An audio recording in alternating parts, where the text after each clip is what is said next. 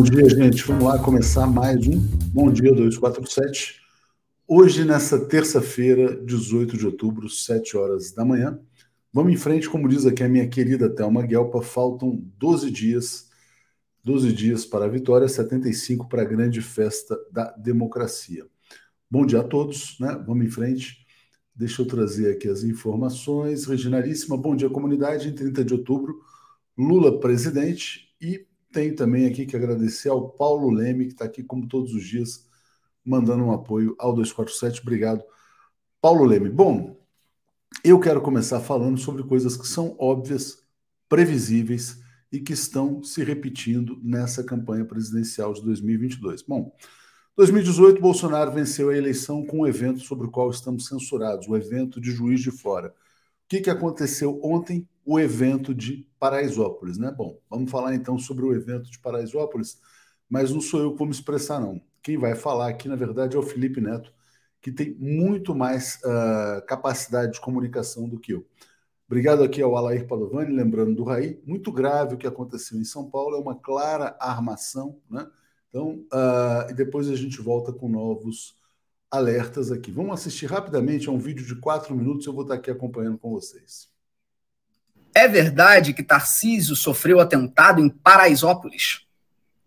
Será?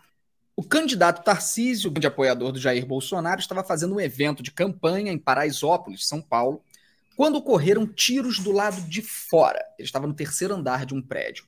Imediatamente criou-se a narrativa pelos capachos da extrema-direita que Tarcísio teria sofrido um atentado contra a sua vida. Olha só. Damares Alves, força ao amigo Tarcísio e a toda a equipe que há poucos minutos foram atacados por bandidos durante uma visita ao polo universitário de Paraisópolis. A quem interessa o atentado contra Tarcísio? Bia urgente! Tarcísio de Freitas sofre atentado em Paraisópolis. Carluxa, urgente, atentado a Tarcísio. Lula disse no debate que ele é o único candidato que entra na favela sem colete, sem precisar de polícia. Hoje, Tarcísio de Freitas sofre atentado em Paraisópolis. Tire suas conclusões.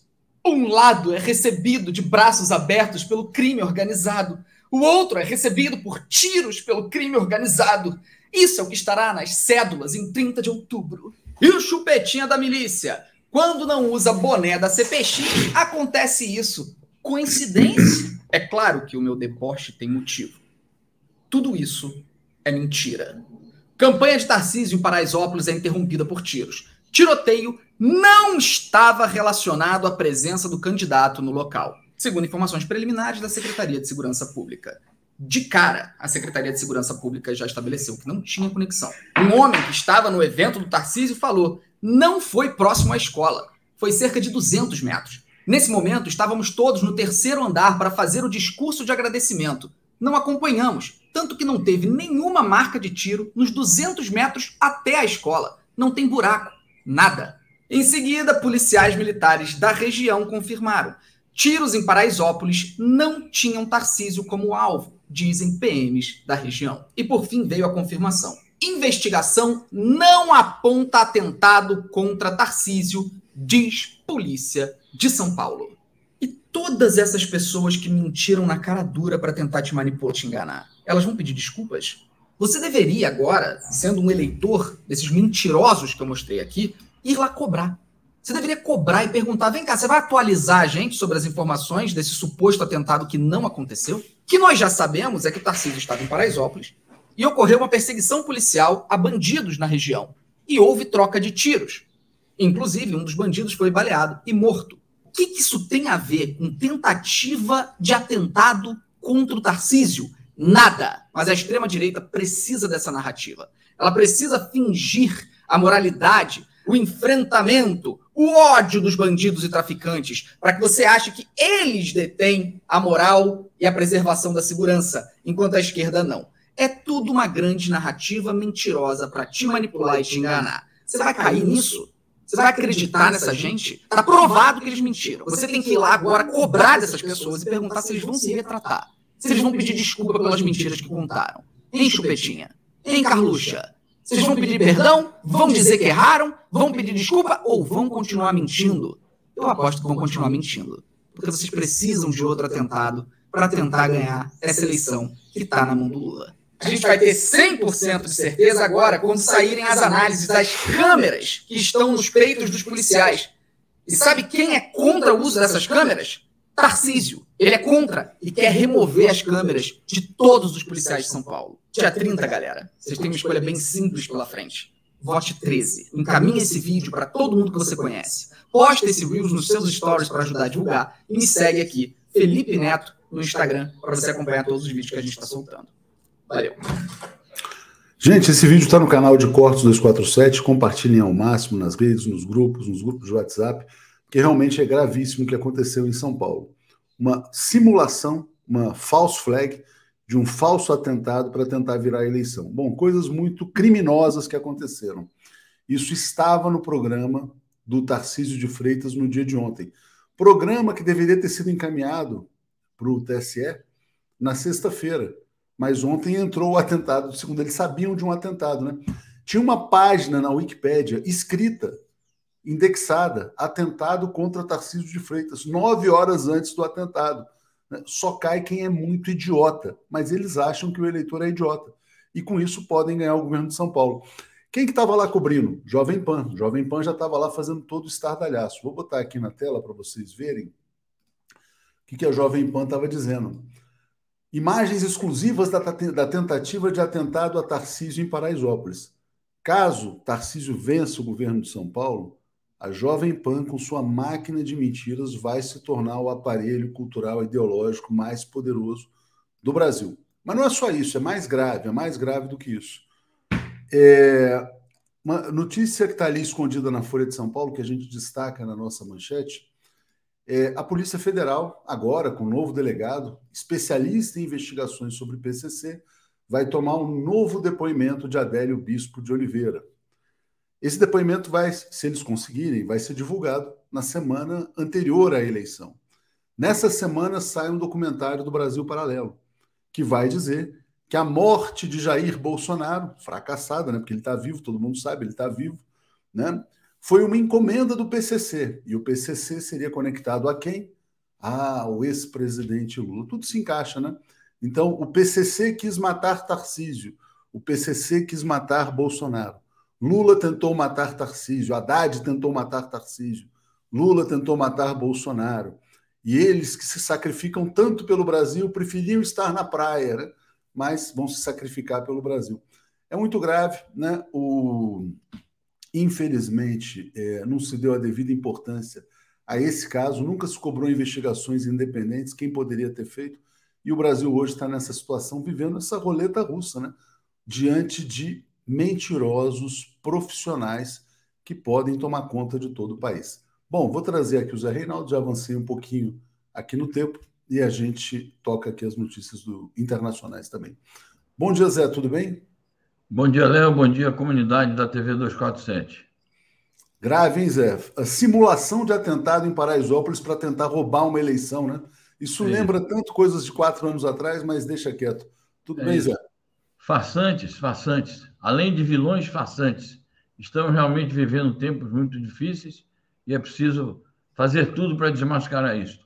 Assim agem os nazistas, né? Hashtag, o um incêndio, né? É sempre assim.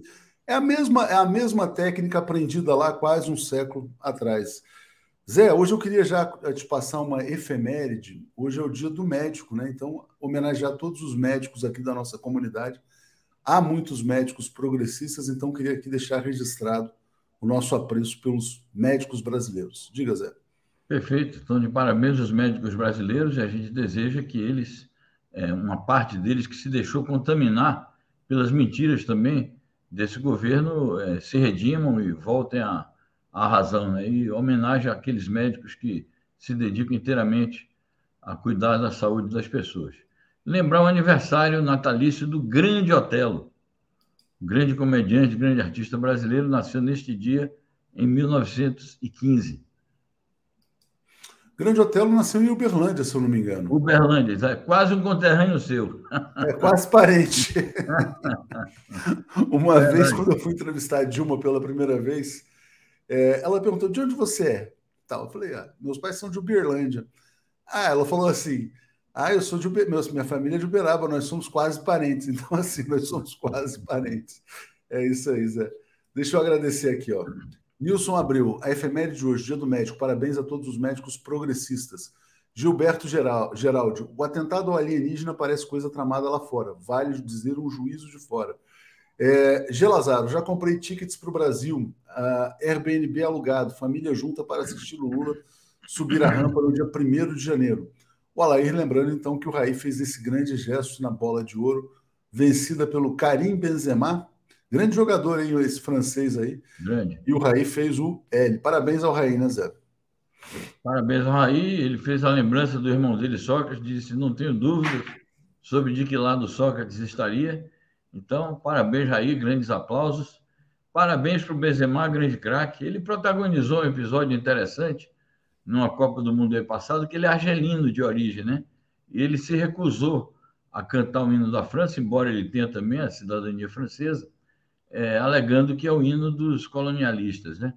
os colonialistas franceses fizeram uma guerra crudelíssima contra o povo argelino, foram vencidos.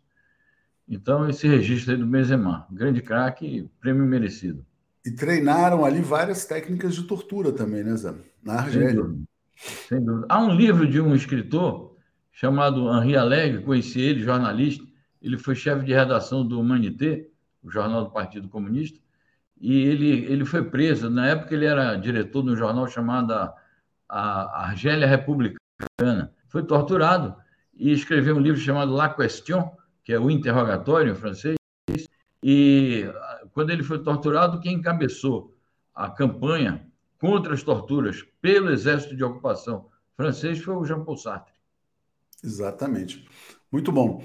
Bom, vamos começar por essa notícia do Haiti, mas é importante aqui já trazer esse comentário aqui da, Antes do Nilson dizendo, Atush, faça um corte até o Zé Reinaldo, depois auxiliará a divulgação completa. E a Cláudia Barrela, bom dia, o TSE não vai mandar os farsantes se retratarem? Ou só quando, um pinta, quando pinta um clima é que o TSE se manifesta? Tem toda a razão. Joaquim de Carvalho, que vai estar aqui hoje, uh, ele está dizendo o seguinte, que esse falso atentado contra o Tarcísio tem que ser investigado como tentativa de fraude eleitoral. Na minha opinião, a candidatura tinha que ser impugnada cara que mente tão descaradamente para enganar os eleitores não podia ser candidato, né? Cara perigosíssimo, mas vamos em frente. É, Zé, vamos começar pelo Haiti, ameaça de intervenção estrangeira provocando protestos no país. Diga, Zé. Tá certo. Acrescentando, Léo, é o seguinte: eles levaram ao ar ontem, no programa de TV oficial do TSE, é, da propaganda eleitoral, levaram, levaram ar essa mentira, quando já estava desmascarada a mentira do, do suposto. É, ele leva ao programa eleitoral e depois à noite ele fala: olha, gente, olha, não é motivação política, não, foi só uma intimidação, não tem nada a ver com ele. Se bobear, é. foram eles que armaram esse tiroteio, porque são eles que têm as armas, são eles que distribuem armas por aí. Podem ter armado para criar essa narrativa mentirosa, né? E lembrando que tem um delegado da Polícia Federal tentando um depoimento do Adélio para dizer que foi o PCC que mandou matar, mas não conseguiu, né? O PCC é tão incompetente Zé Reinaldo, diga. Perfeito. Bom, no Haiti continuam grandes turbulências, é, choques entre gangues. É um país realmente muito difícil. E agora é, o primeiro-ministro do país está pedindo uma intervenção estrangeira, supostamente, para debelar esses conflitos aí entre as gangues haitianas, que é um fenômeno antigo. Já mandaram para lá aquela MINUSTAH, da qual o Brasil foi chefe, e supostamente para também debelar os conflitos entre gangues e não conseguiu. Então, agora eles estão pedindo de novo uma intervenção internacional. Chegaram ali alguns equipamentos militares, é, carros principalmente, dos Estados Unidos e do Canadá. A população ficou assustada com isso, é, fez grandes manifestações contra essa suposta e essa é, é, desejada intervenção estrangeira. Depois eles disseram: não, é, esses carros aqui foram uma doação que tanto o governo dos Estados Unidos e do Canadá é, fizeram à polícia local. Mas é preciso acompanhar com vigilância, porque pode estar em curso a nova ocupação militar do Haiti sem autorização da ONU. Importante notícia, Zé. Vamos trazer então aqui, vamos passar para o Irã. Uh, tem uma notícia importante também sobre o Irã. Estava vendo aqui novidades sobre o caso Tarcísio, né? É, e olha aqui que interessante, né? no mesmo ritmo do Brasil ou até mais. Né? Mídia iraniana denuncia que uma notícia falsa contra o Irã é publicada a cada dois minutos. Né? É isso, é um relatório que é, especialistas iranianos publicaram. É impressionante o número de mentiras que foram publicadas contra o Irã nos últimos dias. É, a matéria dá conta de quem são os responsáveis por essas mentiras, quais são os principais meios é, internacionais que estão difundindo essas mentiras é, meios estadunidenses, meios britânicos e de outros países ocidentais, e chega-se a esse dado aí alarmante.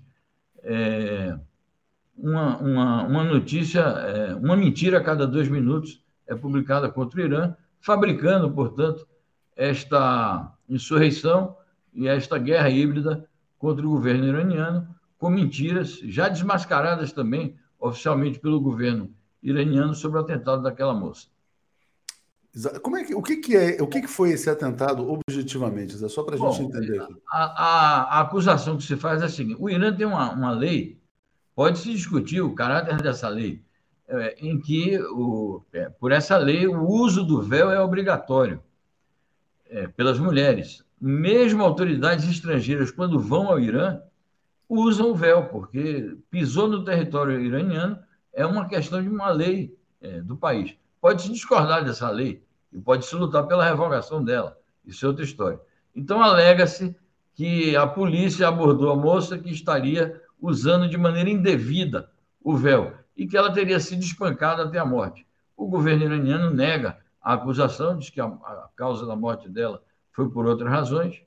Então, por conta desse suposto assassinato, é, está havendo já três, quatro semanas uma verdadeira insurreição no Irã, é, contrário ao governo. Naturalmente que o direito das mulheres a várias é, liberdades civis, direitos democráticos, é um direito líquido, certo, e que deve ser garantido. Agora, utilizar isso como pretexto para fazer uma guerra híbrida contra o país, isso aí já é outra história. Exatamente. Bom, nessa semana vamos ter o Pepe Escobar aqui na quinta-feira, vamos falar também sobre o tema Irã, entre outros assuntos, né? Bom, deixa eu atualizar aqui comentários, agradecendo ao Caê Cavalcante, dizendo é, ele tem uma pergunta sobre o que foi definido sobre Taiwan no Congresso, no final a gente fala. É, o Romeu pergunta, Zé Reinaldo, Haiti é uma democracia americana, né? É, aqui, Ana Lúcia Mello. Léo, você viu a mentira do gabinete do ódio sobre Alberto Fernandes revogar direito de herança? Eles mentem todos os dias impunemente, continuam mentindo, né? Cândido Furtado, Joseph Nazista dizia que uma mentira repetida mil vezes torna-se verdade. É, essa pergunta do Rommel, acho que é uma ironia, né? Se o Haiti é uma democracia na visão dos americanos. Diga, Zé. É isso. O Haiti nunca conseguiu estabilizar um governo democrático. Houve alguns ensaios, até mesmo de governo progressista no Haiti, mas é um país totalmente inviabilizado. É inclusive considerado pelos é, conceitos aí diplomáticos internacionais como um Estado falido, que é um conceito bastante problemático, porque muitas vezes se usa um conceito como este para intervir em países, supostamente para ajudar, mas que essas ajudas nunca vêm é, associadas a políticas sociais corretas. Então é isso, é um país é, vitimado por um colonialismo e por classes dominantes, naturalmente perdulárias, corruptas e retrógradas. Exatamente. Bom, Ucrânia, Zé, vamos passar aqui então para as notícias ucranianas. Vou pegar aqui, ó. Mídia ucraniana relata explosões e apagões nas regiões ocidentais. Qual a situação atual por lá? É a continuidade do que nós vimos ontem. A Rússia continuou bombardeando a Ucrânia e tem privilegiado é, ataques a instalações elétricas. É, Para mim, não está claro qual é o mesmo objetivo do Estado-Maior russo na questão de atacar os, as usinas elétricas do, é, da Ucrânia mas o fato é que se instalou um verdadeiro caos energético no país, apagões, é, e uma situação naturalmente bastante difícil para a população civil. Então, é a continuidade de uma escalada, é, por conta, naturalmente, dos ataques que a Ucrânia fez também com armas da OTAN é, aos territórios que já se tornaram independentes e já se decidiram pela reincorporação ao território da Rússia. A Beth dizendo o documentário dele sobre Adélio sai e o 247 censurado. De fato, vai sair no dia 24, daqui uma semana, um documentário que vai contar muita mentira, mas serão mentiras esquentadas por uma ação da Polícia Federal. A Polícia Federal está tentando tomar um depoimento do Adélio para divulgar antes das eleições e provavelmente é, ser o grande fato novo desse documentário da produtora Brasil Paralelo. Né? É tudo muito escandaloso. É, Daniel Andrade, Atuxa, preciso reconhecer que a agilidade da polícia de São Paulo que desmontou a falsa narrativa. O bolsonarismo achou que tinha controle e se ferrou. Isso é muito importante, porque o Rodrigo Garcia, que se entregou no colo do bolsonarismo, já estava ali dizendo: ó, oh, Tarcísio, esses bandidos, né? Vamos fazer tudo para esclarecer esse episódio. Né? Esse, Rodrigo Garcia é uma vergonha completa no estado de São Paulo. Mas parabéns lá ao João, acho que é João Camilo, né? Que era o secretário de segurança que não endossou a fraude desse Tarcísio, né? Que cometeu um ato de delinquência aqui em São Paulo. Bom, vamos lá, Zé, vamos avançar aqui, trazendo então mais notícias. Agora é importante, hein? Rússia e Israel. Medvedev adverte que fornecimento de armas por Israel à Ucrânia pode destruir as relações com a Rússia. Diga, Zé.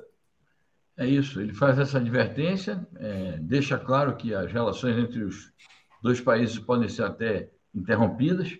Há boas relações entre a Rússia e Israel, há muitos imigrantes russos, judeus russos, que povoam, foram os, os povoadores originais, é, além, naturalmente, dos que tinham nascido na região, mas em grandes é, levas de migrações foram povoar Israel provenientes da Rússia, desde a época soviética. Então, são boas as relações do, da Rússia com Israel, e o Medvedev adverte o seguinte: vocês querem se igualar e homenagear como heróis gente como Stepan Bandeira. Stepan Bandeira foi o agente é, do nazifascismo na Ucrânia durante a Segunda Guerra Mundial. Então, é, ajudar o regime do Zelensky significa é, adotar o legado do Stepan Bandeira, que era a favor do extermínio dos judeus. Importante, Zé. Bom, ah, já li o comentário aqui do Daniel Andrade, agora trazendo mais uma notícia sobre a Ucrânia que envolve Belarus. Então tá aqui, ó. Belarus reserva o direito de tomar medidas preventivas de dissuasão estratégica. Do que, que se trata? Se trata de que há uma grande tensão hoje na fronteira entre a Belarus e a Ucrânia. Ali há uma fronteira compartilhada, Belarus, Rússia e Ucrânia. Ali, na verdade, é o núcleo da civilização russa está nesses três países. Inclusive, antigamente se dizia a Grande Rússia, que é a, é Federação Russa, a, a Rússia Branca, que é a Belarus ou Bielorrússia, e a Pequena Rússia, que é a Ucrânia. É assim que, historicamente, era conhecida essa região. Então, é uma fronteira comum, é, muito tensa, já militarizada pela Ucrânia, algumas escaramuças é, provenientes de ataques é, ucranianos. Então, o Ministério da Defesa da Belarus está dizendo que vai tomar medidas preventivas de dissuasão estratégica e, naturalmente, é, essas medidas preventivas já incluem é, prováveis ataques, prováveis ações militares, o que é, traz o risco de um alastramento do conflito pelos três países: Belarus, Rússia e Ucrânia. Exatamente. Bom, Zé, vamos falar então sobre o Congresso, né? lembrando que tem aquela pergunta lá do Caio sobre Taiwan, Congresso do Partido Comunista Chinês, mas vou botar uma outra matéria aqui na tela que trata uh, de uma fala também do Xi dizendo o seguinte: olha, Xi Jinping enfatiza unir vontade e esforços para concretizar a grande revitalização da nação chinesa. Então, te peço para falar sobre isso e já trazendo também a questão de Taiwan. Muito bem. Na continuidade da apresentação do discurso de abertura, que os chineses chamam o informe político do secretário-geral ao Congresso, que foi feito no domingo 16, nós reportamos isso aqui exaustivamente, é, com artigos e notícias que publicamos nos últimos dias. Na sequência desse ato, o Xi Jinping e outros dirigentes do partido é, vão participar das comissões de trabalho e de debate do Congresso. É, como todo Congresso de partido político, depois da abertura, há sessões é, internas de discussão. Então, numa dessas sessões, o, junto a uma das delegações, do Congresso, o Xi Jinping foi fazer um pronunciamento é, para enfatizar um apelo que ele já tinha feito no seu discurso inaugural para reforçar a unidade das fileiras partidárias, das organizações sociais, das instituições governamentais e do conjunto do povo chinês com todas as suas etnias, reforçar a unidade para levar adiante a missão que o Congresso está discutindo e decidindo, que é a, a luta pela revitalização da nação chinesa, com fortalecimento da economia, é, das políticas públicas, continuar elevando o padrão de vida do povo. Então, é mais um chamamento assim de natureza ideológica para manter o povo chinês mobilizado em função da busca pelos seus objetivos permanentes. Quanto a Taiwan, quanto a Taiwan, a diretriz está dada. Vamos ver o que é que sairá como resolução final do Congresso. A diretriz é a seguinte: a China continuará lutando até o fim pela reunificação total da pátria, o que inclui a reunificação com Taiwan, a reincorporação de Taiwan à unidade territorial chinesa e à unidade política da República Popular da China. É, caso existam é, tentativas é, de proclamação da independência por meios unilaterais, inclusive contando com a ajuda militar estrangeira, então o Partido Comunista e o Estado chinês se reservam o direito de romper com a perspectiva da reunificação pacifista e utilizar também os meios militares. Naturalmente, a torcida que todo o povo chinês faz, o próprio partido chinês faz, é de é, que isso não ocorra e de que se consume a reunificação pacífica. Já uma última notícia importante internacional aqui de ontem: Estados Unidos pedindo prisão de seis meses para Steve Bannon, guru do clã Bolsonaro e da extrema direita. Está aqui a foto dele com o Eduardo. Diga, Zé. É isso, grande repercussão ontem na toda a mídia estadunidense, mundial também. Eu só estranho essa pena, né? Tão, tão leve, seis meses somente de prisão, mas, é, como a gente tem dito aqui, isso faz parte da radicalização da luta política, a polarização da luta política, no momento que se aproximam as eleições de meio mandato, que serão agora em novembro, e naturalmente se aproximam também já as futuras eleições presidenciais. É um homem da extrema-direita, estadunidense, continua ligado ao, ao Trump, então isso faz parte de uma luta política por meios jurídicos. Estava aqui fechando aqui o microfone porque começou a cachorrada aqui, Zé. Zé te agradeço muito. Tá Vamos seguir aqui com o Paulo e com Alex. Valeu. Vamos obrigado. à luta. A Bom luta. programa a todos aí. Um abraço a todos. Tchau, tchau. Obrigado. obrigado. Alex Onic e Paulo Moreira Leite. Bom dia, Paulo. Tudo bem? Bem, bom dia. Ajusta, ajusta a câmera que você está com, tá muito pequeno. Aqui eu estou muito grande. Aí, grande, Paulo. Cadê o Alex, Paulo? Eu não sei, não sei. eu que vou para a farra e ele não aparece? Pois é, bom, bom dia. Alex deve estar chegando. Deixa eu só ver se eu mandei para ele o link, que ele sempre precisa receber por e-mail também. Então, deixa eu mandar de novo aqui no e-mail, mas ele deve estar chegando já já. Enquanto isso, Paulo, eu te pergunto, o que aconteceu em Paraisópolis? Olha, em Paraisópolis, ah, o que aconteceu foi o seguinte: uma... teve um tiro, teve um morto, e tinha um candidato que resolveu faturar de qualquer maneira. E ele já falou que aquilo era para intimidá-lo. Quer dizer, ele é tão importante, tão, tá, tem tantos planos para ameaçar o crime organizado em São Paulo, que ele entra na favela e já dá um tiro para intimidar. Bem, ainda bem que as autoridades de São Paulo não são todas assim da mesma estirpe. O governador o substituto do, do Dória, né? Que já está totalmente aderiu totalmente de malas e bagagens ao bolsonarismo, e tem um secretário uh, de segurança, um general da reserva, João Camilo Pires, que falou que não tem nada a ver, ninguém, não há nenhuma relação entre uma coisa e outra, o que apenas confirma, a, a postura prudente desse secretário de segurança. Foi esse foi, foi na gestão dele que a, a PM de São Paulo passou a usar aquelas câmaras, essas que o, a, a, o bolsonarismo quer que é tirar dos uniformes, essas que permitiram assim, uma queda de mais de 40% nos homicídios, jogaram para baixo os índices de violência da PM, tudo isso, e ele, general, defendeu essas câmaras e aprovou, colocou em vigor, com apoio das entidades de direitos humanos, e simplesmente está ignorando as pressões no sentido contrário. Ou seja, ele está demonstrando uma postura responsável, independente. Agora, mais importante ainda, numa questão que envolve a eleição em São Paulo, para deixar claro que não, não vai ser manipulado e não vai fazer papel de bobo. É, queria só acrescentar, Paulo, que é, esse episódio ele não envolve apenas a eleição em São Paulo. Ele envolve a eleição nacional, né? Por quê? Como os bolsonaristas eles são os reis da mentira, os reis da fake news, o que, que eles fizeram imediatamente após o evento, né? A fraude, a armação do Tarcísio.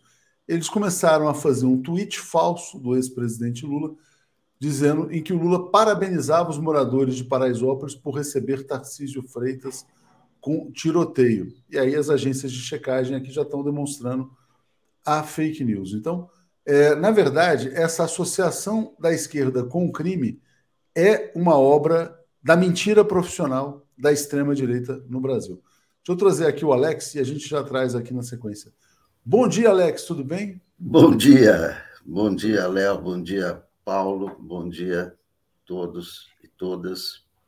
Alex, primeira pergunta para você, exatamente a mesma pergunta que eu fiz ao Paulo. O que aconteceu em Paraisópolis? Bom, o que eu vi, o que eu vi, eu vi um vídeo é, pelo UOL é, que tinha um grupo de jornalistas ali no lugar onde o Tarcísio ia, ia ter algum evento. É, e perto dali começou um tiroteio. É isso que ficou visível. Não, ninguém atirou no, nesse prédio, não era nada contra esse prédio, não. Teve um tiroteio, como eu estou aqui em casa, de repente tem um tiroteio, estou ouvindo barulho de tiro. É isso que se viu no vídeo: barulho de tiros, eu, é, um policial que saiu correndo lá embaixo na rua, é isso que se viu. Então, não é nenhum atentado contra o Tarcísio, não tem nada a ver, não é isso que está no vídeo. Teve um tiroteio e tem uma pessoa morta. Né? É isso que se sabe até agora. É, então, não, não tem nada além disso. Mas não foi nada contra o, o Tarcísio, não, não foi nada contra o evento. É, houve um tiroteio lá perto. Né? E Paraisópolis é, é, um, é um lugar onde, onde a polícia, né, a PM, costuma entrar com violência. Né? Teve aquele, aquele baile, aquela chacina e tudo isso. Né? Agora, isso aí só expõe a falta de segurança em São Paulo. E quem cuida da segurança em São Paulo é o governo do Estado.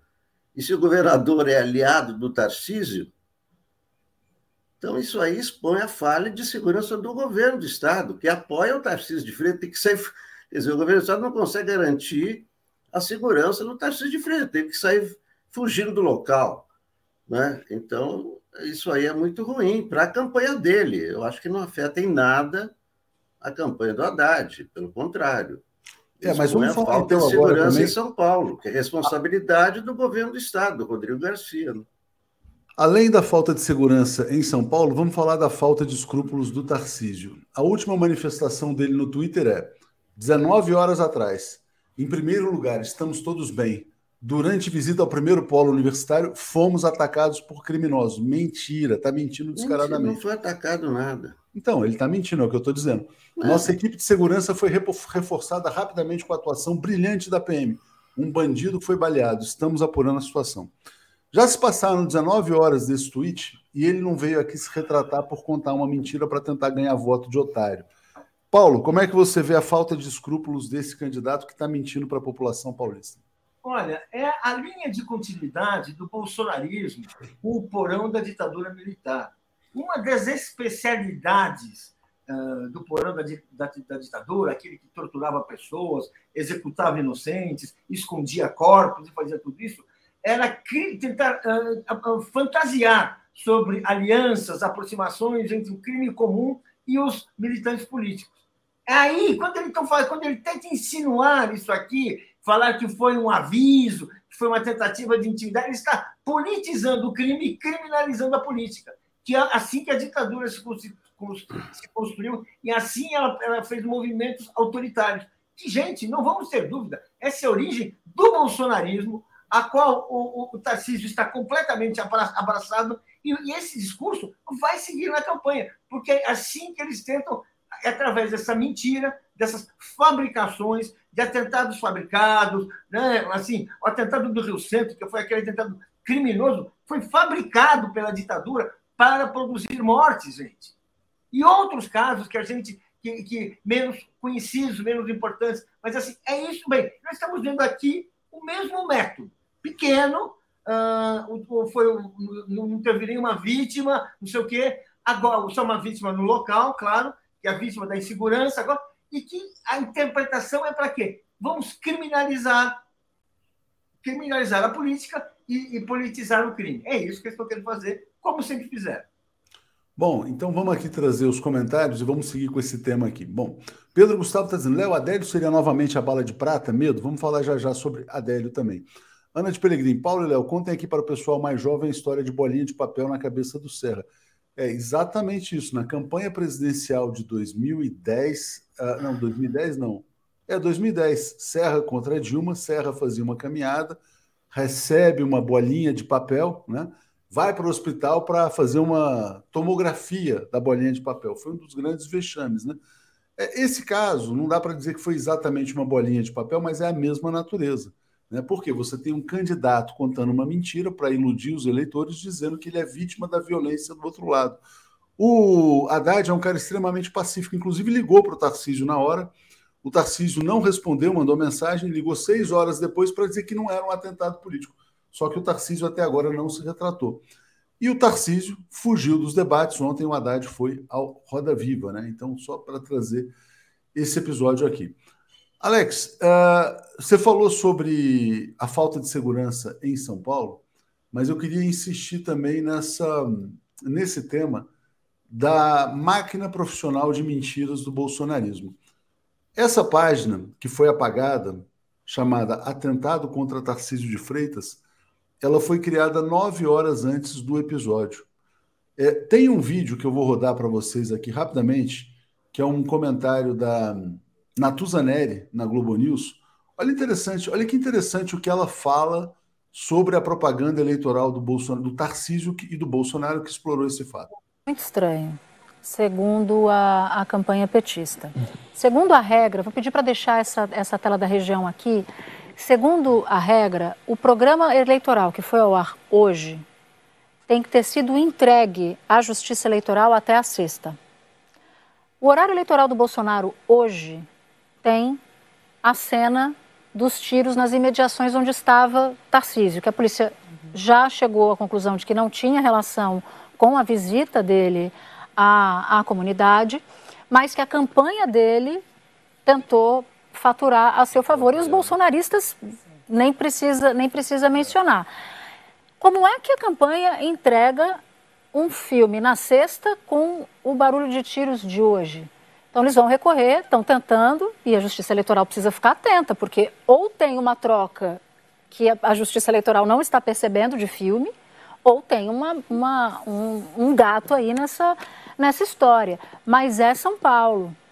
E isso em São Paulo pode fazer diferença para Bolsonaro. Essa campanha do medo que o Bolsonaro faz associando o PT a crime organizado pode pegar e pode favorecer não só Tarcísio, porque todo mundo olha, ah, é Tarcísio. Não.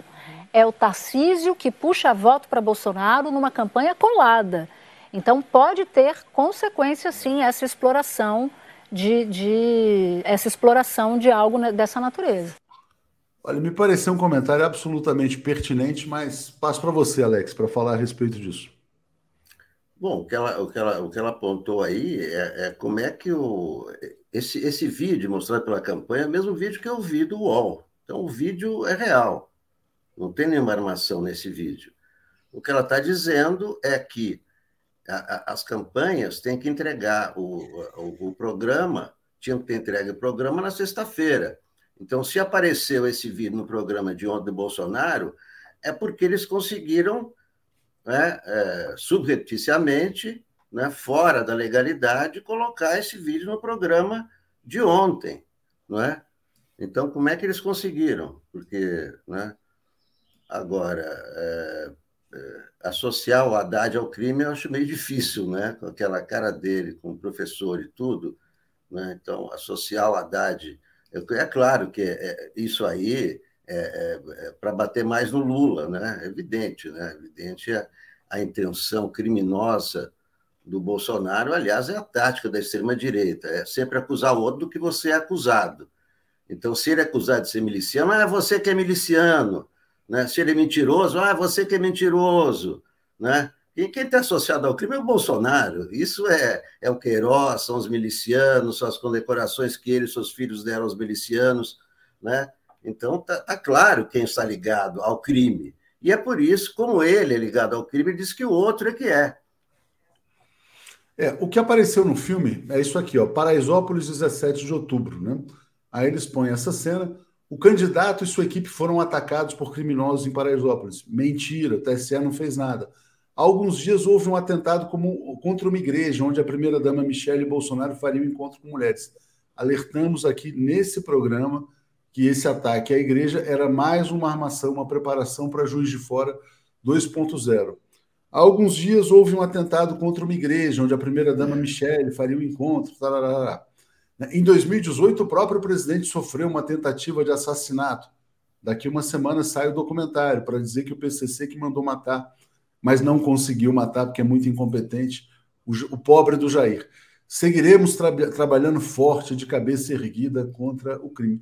Todo o roteiro da mentira está aí traçado. E aí, Paulo, eu trago aqui para você, então, é, o que vai ser feito daqui a alguns dias. Aparelhada por Bolsonaro, a Polícia Federal tentará divulgar novo depoimento de Adélio na reta final das eleições. Eles guardaram a bala de prata para lançar junto com o documentário da Brasil Paralelo, que evidentemente será um documentário mentiroso, mas eles esperam mais uma vez ganhar a eleição contando mentira. Diga, Paulo. Bem, primeiro, eles contam com uma tolerância que uh, é, é inaceitável a, a denúncia da, da Globo News, né, de que esse aquele vídeo sobre a, aquela explosão em Paraisópolis foi acrescentado depois que a propaganda política deveria ter sido examinada e aprovada pela Justiça Eleitoral, mostra uma situação inaceitável, irregular, de conluio entre a propaganda do, do, uh, do bolsonarismo e a justiça eleitoral. Isso não podia ter sido exibido. Se for exibido, isso daí tem que ser explicado e tem, e tem que gerar uma punição. Bem, evidentemente, é evidente que a, a, o bolsonarismo se moveu para tentar reconstruir, recontar a farsa do, do, do, do atentado uh, uh, do Adélio contra o Bolsonaro. É realmente uma grande montagem, uma superprodução, não é um documentário sério, de um jornalista responsável, respeitado, conhecido pelo rigor da sua, da, das suas investigações, é, e que jamais faz acusações levianas, ele apenas coloca, aponta as dúvidas e contradições do caso que jamais foram respondidas, num réu que jamais pôde dar depoimentos. Ou seja, é todo um caso que, vamos assim, é, é um caso tão, tão, tão contraditório, tão cheio de poucas explicações, que a única atitude do bolsonarismo o quê? é fazer uma denúncia de última hora, porque assim não dá tempo das pessoas discutirem, responderem, fazer uma discussão serena, que é que foi a proposta do Joaquim, que lançou um que fez seu documentário e apresentou quando não havia nenhuma eleição à vista, não havia nada assim, era apenas para todos terem serenidade para discutir um assunto, uma, uma, uma, uma questão grave. Agora não, agora é para ganhar voto, para, para enganar o eleitor, é o seguinte: é, é propaganda de sabonete. Joga o sabonete, a moça fica limpa e você vai, vai lá e compra o sabonete. É isso, comprar o Bolsonaro, comprar um sabonete. É, para mim fica cada vez mais claro qual era o objetivo da censura ao documentário do Joaquim. Né? André Lobão, agendamento de operação policial com agenda política. Houve um acerto, está na cara. Exato, o André Lobão tem toda a razão, né? Houve uma operação policial ali agendada, né? Já estava tudo preparado, inclusive os bolsonaristas espalharam um vídeo antigo do general Heleno para dizer que o Tarcísio sofreria um atentado. Ele estava falando era do Bolsonaro, mas adaptaram aquele vídeo, né? criou-se todo o clima uh, uh, antes, dizendo o Tarcísio não pode participar de debate porque vai sofrer um atentado, exatamente no dia do Roda Viva. Valéria Maia Barcelos, é, maior erro da campanha de Lula é não falar de armas e segurança pública, temas importantes para a classe média. É, e Romeu dizendo que a direita nada de braçada em Sampa. Alex, queria mudar um pouquinho antes da gente entrar nas pesquisas, no pesqui, na pesquisa IPEC. Isso aqui aconteceu ontem, né? Tá aqui. Isso aqui é no Palácio do Planalto. Você tem ali uh, o Pestilento Mor, do lado Gustavo Lima e do outro lado o cantor Leonardo. Eles podem declarar apoio a um presidente. O Palácio do Planalto pode ser usado como, como comitê de campanha.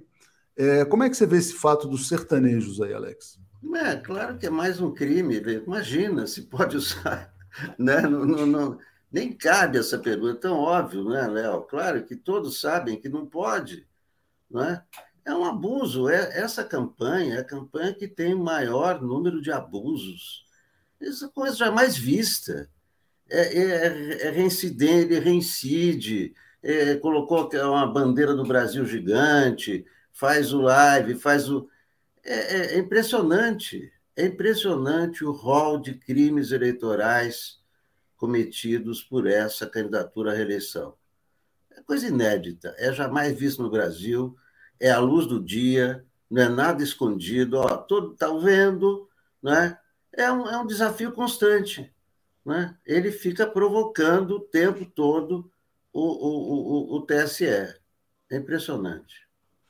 É interessante, não, é impressionante. É isso que você falou, à luz do dia, né? E nada acontece, né? Quer dizer, então não dá nem para ter. A gente já perde a conta da quantidade de crimes cometidos. Bom, Paulo, é a campanha mais criminosa de todos os tempos. Bolsonaro comete 500 crimes por dia, mas saiu a pesquisa IPEC. O Bolsonaro subiu um ponto, Lula caiu um ponto. Estava 55, 45 votos válidos, está 54, 46. Está ficando perigosa a eleição ou não?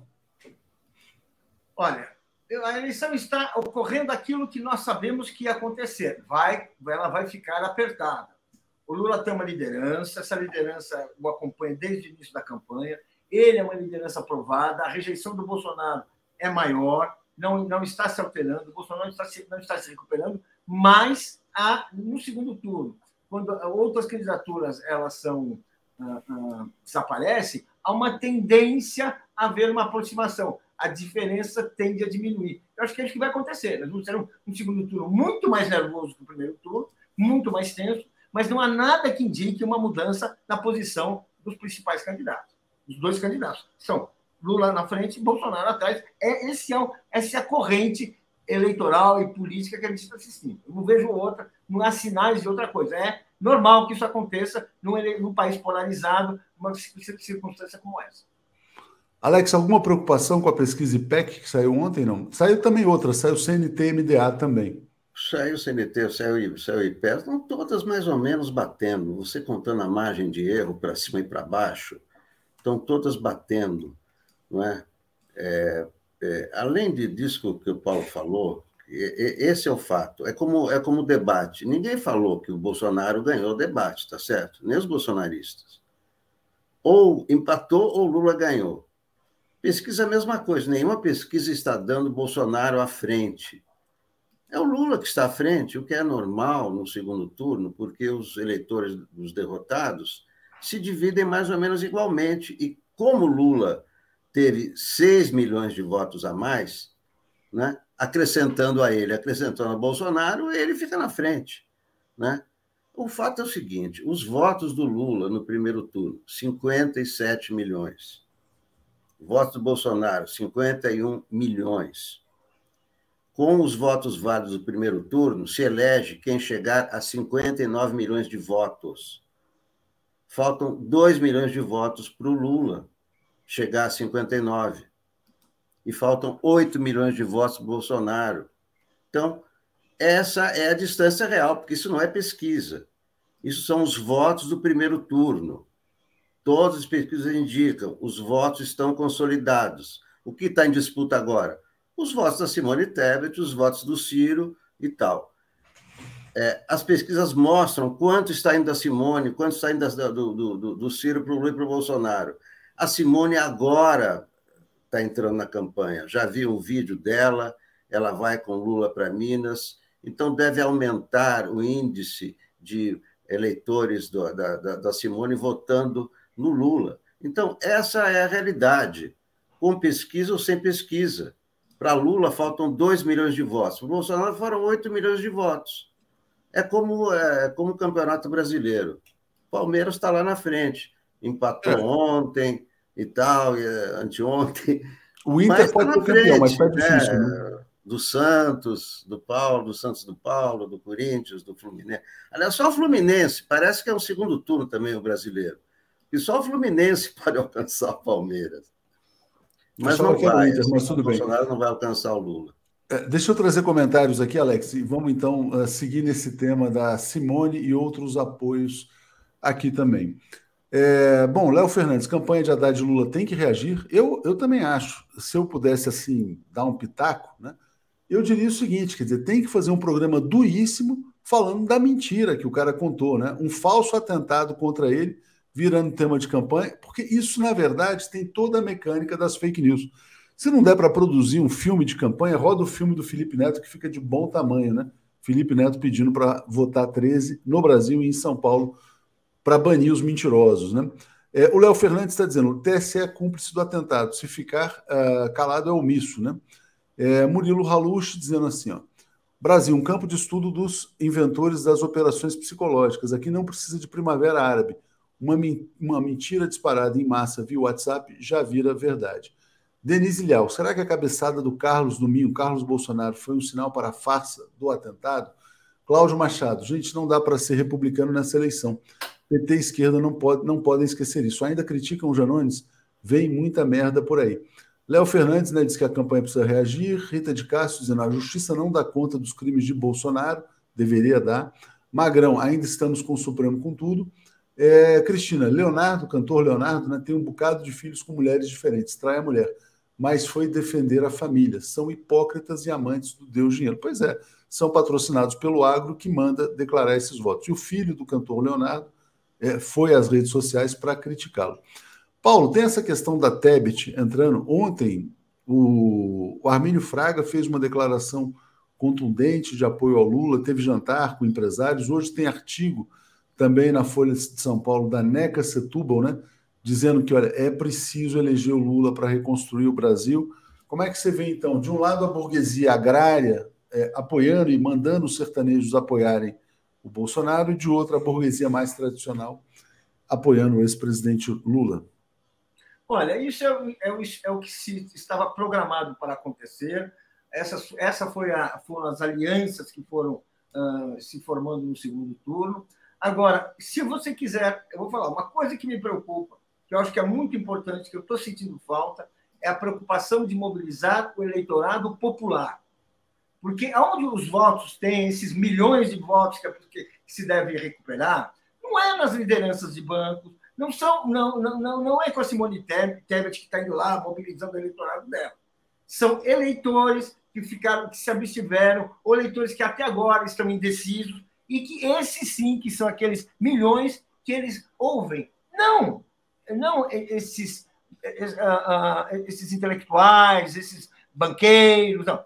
Eles ouvem o Lula e ouvem lideranças populares. Eu acho que a reta final tem que se concentrar na mobilização do povo. Faça todos esses, esses, esses acordos, faça tudo isso, mas é a mobilização do povo que pode assegurar a vitória. Não será, e não vamos imaginar que o Lula vai dever a sua vitória a Faria Lima. Primeiro, porque não é verdade, e segundo, porque seria perigoso. Exatamente. Bom, aqui uh, só fazendo um, mais uma vez um registro, né? Pela, né, eu diria assim, caráter mesmo, né? Vou votar em Lula sem condição, ou seja, não está impondo nenhuma condição, ah, tem que abraçar o meu programa e com convicção, né? Disse o Armínio Fraga. É, Alex, você vê com bons olhos também essa Como é que você, o Paulo enfatizou a questão do voto popular? Mas uh, tem essa aproximação com um setor importante da elite também. Queria que você falasse a respeito. acho que, acho que o, o, o Lula estava é, é lá no Complexo Alemão, o Lula em Salvador, o Lula em Recife. Isso não é mobilização popular? Meu Deus, se isso não foi mobilização popular, não sei o que é mobilização. Recife milhões, não sei quantos milhões de pessoas na rua.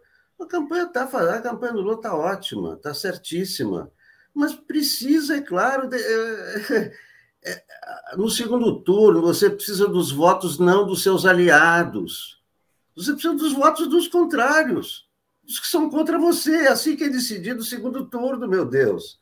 No primeiro turno, Lula teve os votos dos aliados dele. Para ganhar o segundo turno, ele precisa dos votos de quem não votou nele, de quem tinha dúvidas, de quem é do outro campo. É importantíssimo isso que o Armínio está fazendo. Claro que é, o que a Simone Tebet está fazendo, o que os caras do Plano Real estão fazendo, o que o Fernando Henrique está fazendo, é disso que o Lula precisa. Não dos aliados, os aliados ele já tem, ele já teve no primeiro turno. Então está certíssimo o que está acontecendo com, com o Armínio. Ele não está pedindo emprego, nem precisa, o cara é milionário, o cara administra bilhões. Vai dizer que o Armínio precisa de emprego no governo Lula, por exemplo? Queria eu ter 0,1% do que, do que tem o Armínio. Então, eu acho que é isso que é importante nessa reta final. Essas, essas pessoas é que trazem os votos dos indecisos. O Armínio Fraga, por exemplo. São. Desculpe, Alex. O Armínio traz o voto dele, a Simone traz o voto dela. E os votos são votos importantes, digo ninguém vai diminuir isso. Mas quem vai garantir a vitória é aquele cidadão que não votou, aquele cidadão que agora está que agora tá, tá, tá, em, tá em dúvida. Há muito, somos indecisos, as abstenções. Ou seja, é ali, ali é o voto, esse voto popular que vai garantir a vitória do Lula. Não vamos se iludir. Todos esses aí, eles têm aqueles votos que foram dados. E a gente viu. São votos importantes. De um, você pode, é claro que são, mas veja o tamanho dos eleitores dessas pessoas, do eleitorado dessas pessoas. Que tamanho ele tem? É pouco. O voto popular é o voto que vai resolver. É esse voto que o Lula está atrás, ele tem razão. Tem que seguir priorizando, tem que ir atrás. É, de qualquer maneira, um ponto importante do IPEC é esse que está na tela aí, ó. Vantagem de Lula sobre o Bolsonaro cresceu oito pontos entre os eleitores das periferias. Acho que é uma consequência, de fato, dessa campanha que foi né, ao alemão, foi ali a, a várias. Ontem mesmo o Lula estava em São Paulo. Né? Deixa eu trazer muitos comentários aqui. Murilo Halus dizendo: a mídia corporativa que elegeu Bolsonaro que mostra as mentiras dele. Por sinal, o padre Kelman não surgiu efeito nenhum para Bozo. Dia 30 é Lula. Rubens Lentes está dizendo: show, Alex, química fácil. O povo vai votar com o bolso, estômago, Lula. Blog do Valentim. Eu entrevistei o Valentim aqui falando, falando sobre as grandes farsas, né? Tipo o atentado da Toneleiros. PML acabou de falar o que eu ia dizer: tem que ser povo. E a campanha de Lula e Haddad tem que desmentir veementemente o falso atentado. Também acho, tem que botar o falso atentado na campanha. Também acho que foi um erro não cobrar investigações independentes sobre outros episódios do tipo, né? Eliésio Aquino. Léo, só tem 2% de indecisos, é muito pouco para decidir a eleição, quando sabemos que os indecisos se dividem. O medo é a compra de votos. Deve estar rolando muita grana de orçamento secreto para a compra de votos. Fabiano Prometi dizendo: gente, a notícia mais importante, vocês não falaram nada, é o tombo gigante do PIB. Foco no PIB. Haddad vem para o interior, está muito na capital. Não, muito bem lembrado, o PIB desabando em agosto, gasolina voltando a subir. Bolsonaro, se vencer, terá cometido o maior estelionato eleitoral da história. Tarcísio Pena, né? O crime de Aparecida pintou um clima, atentado em Paraisópolis, e assim os embusteiros vão apagando as digitais. O Wilson Pereira. Xandão está na mão do Bozo, deve ser algum acordo com o Temer. Cláudio dizendo: Alex, o que mais os bolsos falam é que o B ganhou o debate. Tem um instituto que dá sim B na frente. B crescendo no Sudeste. Já está bem preocupante o cenário. E Marcelo Barreto dizendo: qualquer pesquisa é fruto de manipulação por parte da Casa Grande. Não acreditem nelas, temos que ir para as ruas. Léo Fernandes dizendo TSE é tchutchuca. É, Alex, o último ponto que eu queria te colocar é o seguinte: o Arthur Lira está acelerando na Câmara, ali a todo vapor, o projeto da criminalização das pesquisas eleitorais. Pode ser que eles consigam aprovar já. Né? Então, passo para você falar sobre isso também que está acontecendo. Isso é mais um atentado à democracia. Quando se ataca as pesquisas, é o mesmo que atacar as urnas. Né? Isso aí é, é um, é o princípio de um crime, é indício de um, de um crime do Arthur Lira. Isso é um atentado contra a democracia. Imagina, é o projeto do Ricardo Barros pune com. É, é, quem errou as pesquisas é, tem punição maior do que um homicida. É uma loucura total, um absurdo. Né? Bom, para agora, não tem mais é, em duas semanas, isso aí não vai valer para essa eleição. evidentemente que não vai valer. Né? Não pode, né? tudo tem que ser aprovado um ano antes, uma eleição antes, mas é um absurdo, é um atentado à democracia, isso que o Roberto Lira está fazendo.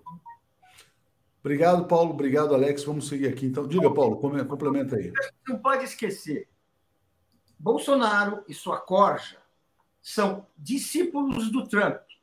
E tudo aquilo que eles estão fazendo agora é tirar a credibilidade das eleições, a credibilidade do voto. Ou seja, numa eleição onde eles estão claramente em minoria, como o Trump já estava na reta final da campanha, qual que foi a atitude do Trump? Eu não acredito nisso aí, eu não acredito nas pesquisas. Qual foi a atitude no dia da apuração, o, ataque ao Capitólio? Ou seja, é bom ficar esperto, porque o Bolsonaro não é um político original. Ele é uma, um papel carbono do Trump, versão tropical. E o que, ele, o que ele está fazendo, o que ele está se encaminhando, essa postura de duvidar, essa Damares cada vez mais louca, tudo isso é gerar uma nuvem de dúvida, de descrença para a grande loucura que foi o Capitólio. É, é, isso aí. Obrigado, Paulo. Obrigado, Alex. Vamos seguir então aqui com a Daphne Obrigado, e com Marcelo. Valeu, gente. Obrigado. Apresentação de Daphne Ashton. Bom dia, gente. Bom dia, Daphne. Tudo bem? Bom dia, Léo. Bom dia, Marcelo. Bom dia, comunidade 247. Tudo bem? Bom dia, Marcelo. Tudo em paz? Bom dia, Léo. Bom dia, Daphne. Bom dia, comunidade. Vamos caminhando. É, olha que interessante aqui, olha. Vou botar. O Marcelo Daphne foi a primeira pessoa a me alertar para essa farsa no programa eleitoral do Bolsonaro, já colocando o falso atentado de Paraisópolis, né? A Ponte Jornalismo, que estava lá acompanhando a coletiva do Tarcísio, durante a coletiva, ao ser questionado pela Ponte se sua equipe de segurança é formada por policiais, Tarcísio disse que não responderia sobre o assunto. Já em relação aos comentários de bolsonaristas criminalizando as favelas, o candidato disse que não comentaria as declarações. É muito difícil, né? Quer dizer, tem que saber. Será que esse, será que esse tiroteio também, mais do que uma hipótese, né? Que eu acho que quando a gente está lidando com mentirosos, não pode ser descartada. Será que, a hipótese assim que está rolando agora?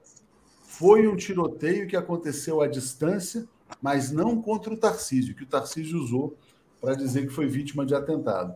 Será que eles não armaram esse tiroteio, não, Marcelo? Será que não pode ter sido um tiroteio armado pelos fascistas? Diga.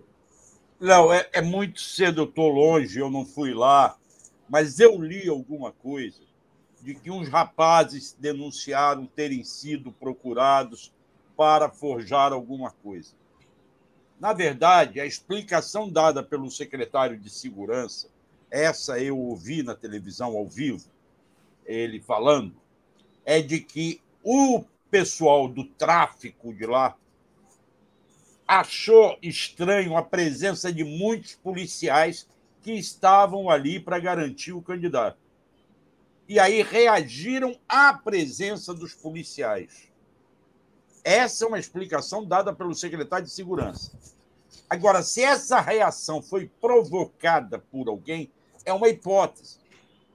Eles estão tirando proveito disso o próprio Tarciso falou primeiro, convocou uma entrevista às 10 horas, às 4 horas da tarde, falando que era tinha sofrido um atentado, mudou o discurso na entrevista que eu vi, ele ao vivo, a CNN transmitiu, eu estava ouvindo.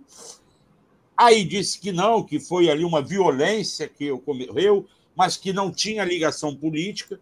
E aí, à noite, depois de eu participar do, bom dia, do Boa Noite ontem, com, trazendo os padres lá que encontraram com Lula, eu não perco, eu procuro não perder os programas eleitorais. Para minha surpresa, eu vi o programa eleitoral do Bolsonaro que encaixou umas peças na abertura, que eu mandei para você até. Os dizeres. A gente já rodou aqui, Marcelo, já rodei. É. E aí eu fico me perguntando, agora vem essa denúncia da Natuza, eu estava ouvindo vocês, eu não ouvi a Natuza ontem falar isso, de que encaixaram um programa extra ali que não dava tempo. TSE tem que apurar isso. Marcelo, olha, Daphne, olha, que grave, né? Eles tinham um programa eleitoral pronto, esperando encaixar a imagem dos tiros, né? Que eles já sabiam que ia acontecer. Havia uma página na Wikipédia Atentado contra Tarcísio de Freitas, publicada nove, nove horas antes do atentado. Né? Então alguém apertou o enter antes da hora combinada. É uma fraude explícita, escancarada. E o que a gente pode dizer diante disso, né, Daphne, é que o crime organizado da pesada pode estar chegando a São Paulo. Diga, Daphne. Com certeza. E o incrível, né, Léo, é que eles deixam pistas, né? Eles são muito incompetentes em relação a isso. Essa questão do Wikipedia é, é a pista de que algo está sendo armado. E aí a questão, né, Marcelo? Só não vê quem não quer. Eu fico impressionada, é porque vão tomar alguma providência, alguma coisa vai ser feita ou vão ficar esperando repetir o que aconteceu na eleição passada. Tem uma postagem que o Marcelo me mandou aqui, Léo, inclusive, de um tal vídeo do general Heleno. Deixa eu colocar aqui. É, é essa daqui. Vou passar para o Marcelo comentar. Esse Pedro Barciela colocou, apontando essa postagem do Maurício Moreira, que diz general esse Heleno. Maurício, é, esse, esse Maurício Moreira, eu recebi isso num grupo e eu fui olhar esse Maurício Moreira. É um bolsonarista que está falando, usou, teria usado um vídeo do general Heleno de 2018 para dizer que era com Tarcísio agora. Mas ele já usou outras, eu mandei para o Léo outra agora dele, também, é, falando em 2018, Bolsonaro concorrendo às eleições com Haddad, tomou uma facada. Agora Tarcísio, concorrendo ao governo do Estado contra ele, sofre um atentado. Cara, não há atentado. E isso foi postado às 18 horas de ontem. Às 18 horas atrás, sei lá. É um. A, os, as fake news estão rolando soltas. Aí, agora, como que se combate fake news? Eu realmente já não sei mais. Eu não sou especialista, mas é uma loucura, eles estão forjando. O que eu acho é que o TSE tem que dar mais duro.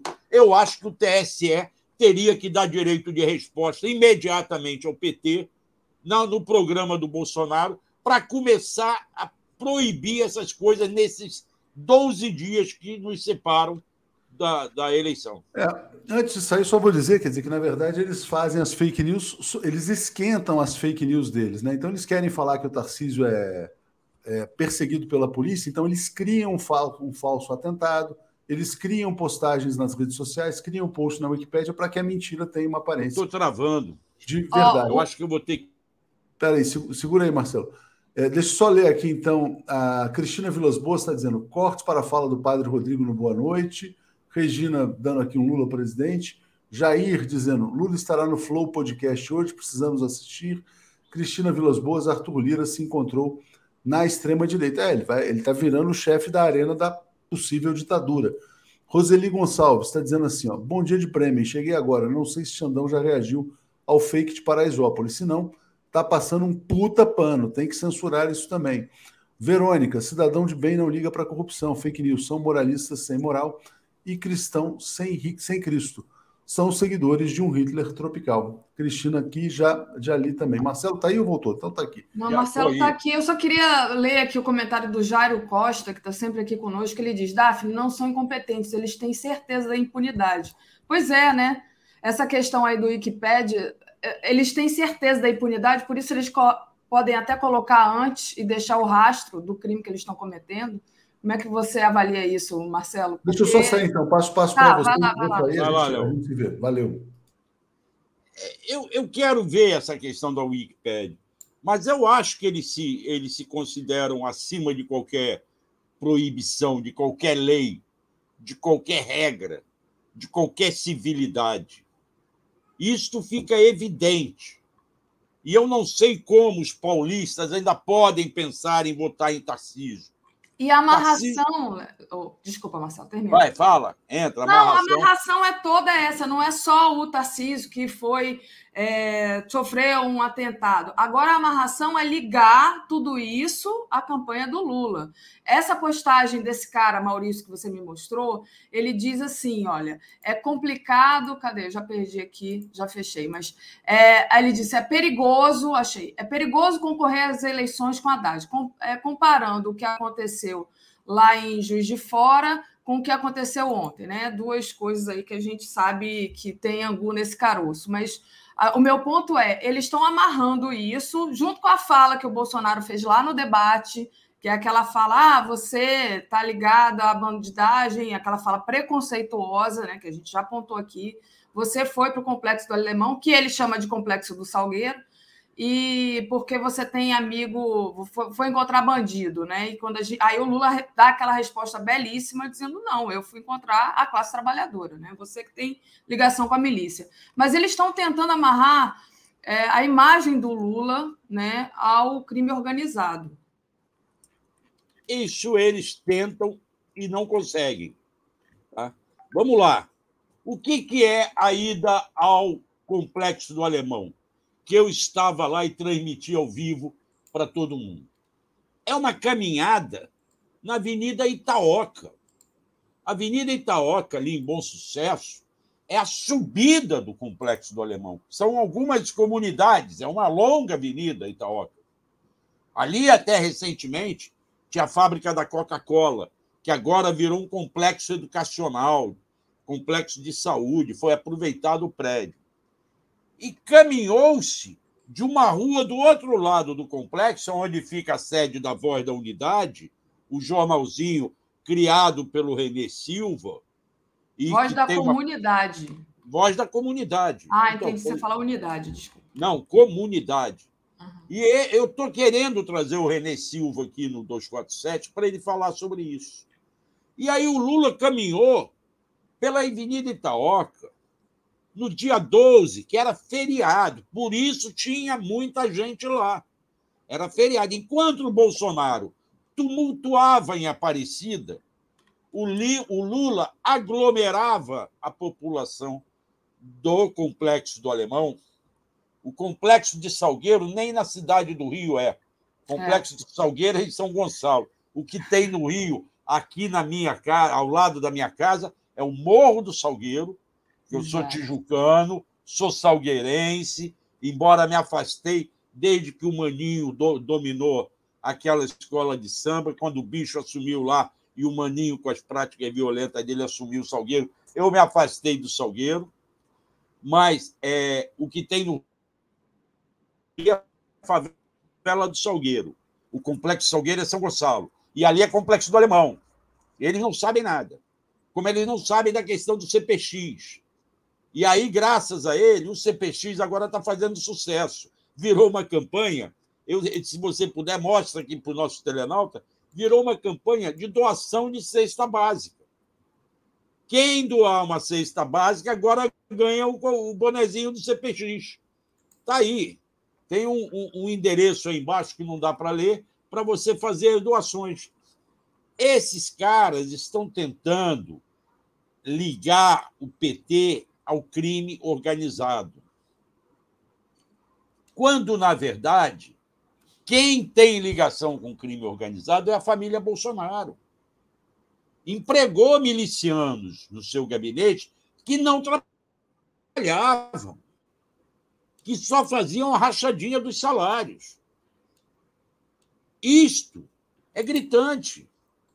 Por que, que eles, agora eu estava lendo na Folha a matéria de que a Polícia Federal mudou o, o condutor de um novo inquérito, já nem tão novo assim, sobre o caso de Juiz de Fora e insiste em ouvir o Adélio. O juiz de Campo Grande não pode permitir nada, nada.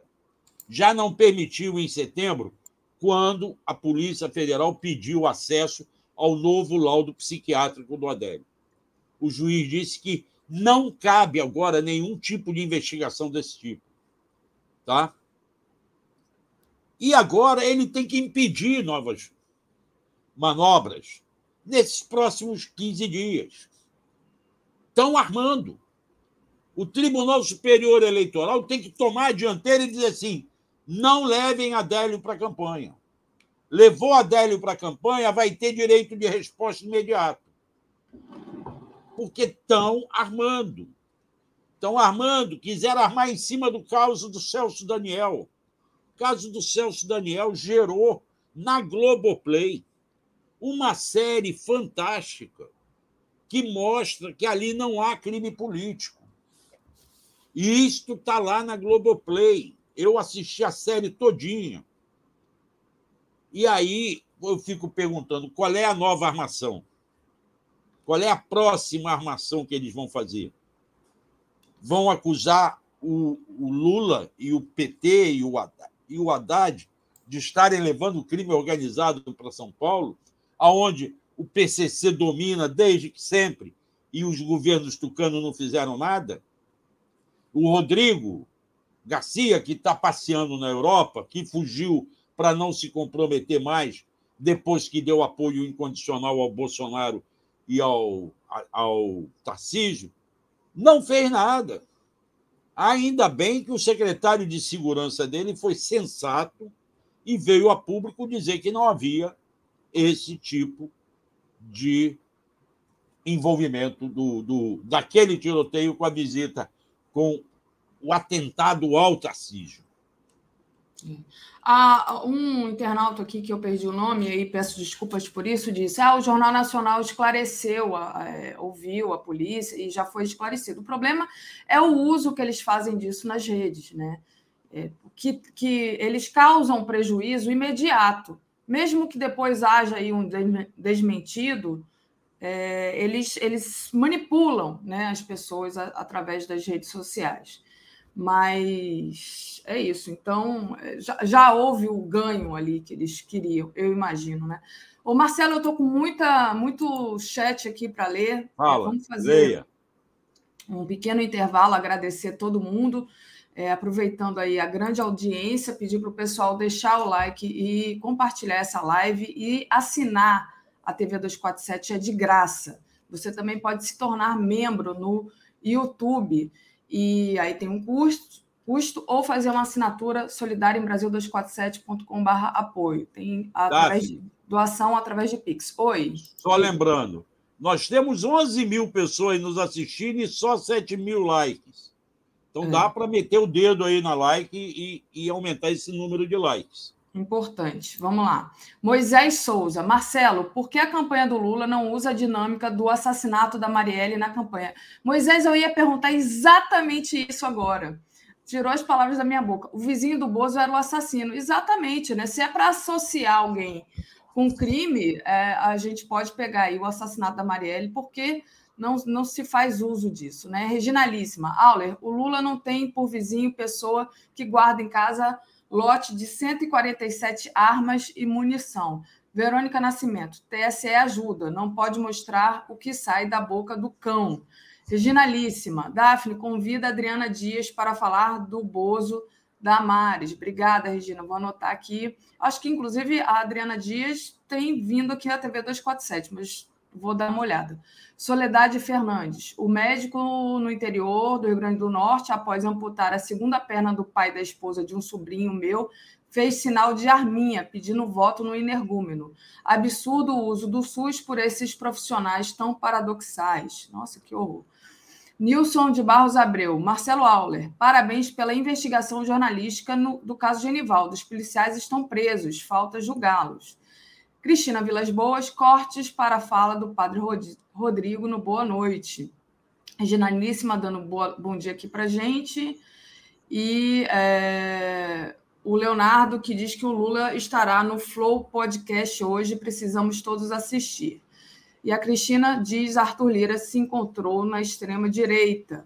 A Roseli, eu acho que o Léo já tinha lido aqui. Agradecer a todo mundo que está aqui conosco, né? É, e agradecer também ao Projeto de Vida, que mandou um super sticker. Pois é, né, Marcelo? Tem essa questão da, da morte da Marielle, que o Lula até falou lá no debate. É, não, não falou da Marielle, mas falou do vizinho com os fuzis. Falou da Marielle, falou da Marielle. Falou também da Marielle? Vizinho, porque o vizinho tá, tá, tá, é, é, um dos envolvidos nessa história. Está preso o vizinho. Está preso. Tá. Foi ele que saiu de lá e assassinou a Marielle. Isso. O problema é ligar os bolsonaros com esse caso. Porque nunca deixaram avançar a investigação. Tiraram Inclusive, né, o, o próprio Moro ajudou ali a, a distanciar o Bolsonaro. Tem a história do, do pois é. porteiro é. que desapareceu. Depois o Moro mandou gente lá na prisão em Mossoró, eu acho que é. Acho que é em Mossoró a prisão, no Nordeste, para ouvir o cara que está preso, o vizinho, cuja uhum. filha namorou o Renê, o Renê Bolsonaro, o filho do Bolsonaro. A todo Renan. envolvimento. Renan, Renan. A todo envolvimento nisso aí. Agora, não sei se o Lula precisa ficar falando mais disso, não. O Lula precisa. E aí não adianta a gente querer dar palpite depois do que acontece, porque uma coisa é você estar lá no debate, outra coisa é você estar assistindo o debate, e outra coisa é você assistir depois e lembrar, ah, ele podia ter feito assim. Mas quando o Bolsonaro, por exemplo, tentar perturbar o Lula com perguntas do Petrolão, basta o Lula dizer assim: olha aqui, ó, pega teu chefe da Casa Civil, Ciro Nogueira, e pede a ele para te explicar, porque quem indicou o Paulo Roberto Costa para Petrobras foi o partido dele. Ou você pega teu presidente do teu partido, o PL, o Valdemar Costa Neto, e pede para te explicar do Petrolão, porque era o PL quem estava envolvido naquela, no que se dizia compra de votos. E você pega o, o, o Roberto Jefferson, do PTB, que estava envolvido, e esses todos estão com você, você não precisa perguntar para mim. O Lula pode dizer isso para Bolsonaro. Pergunta para eles. E vamos conversar sobre assuntos que interessam. Explica aqui como é que você comprou 51 casas com dinheiro vivo. Agora, é claro que a gente assistindo depois, ou mesmo assistindo na hora, você tem uma outra percepção diferente daquela que estava lá. Só que o Lula precisa se preparar para jogar em cima do tema, é, jogar os temas em cima do Bolsonaro naquela hora. Aí o Bolsonaro vai usar da tática de ficar calado e o Lula ataca. Só que tem a questão do tempo correndo.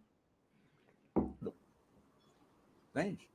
Tem muito, é muito complexo. Não adianta a gente querer ficar dando palpite de quem está de fora. Mas há saídas sim. Só que temos que esperar ver como é que vai acontecer. Uhum.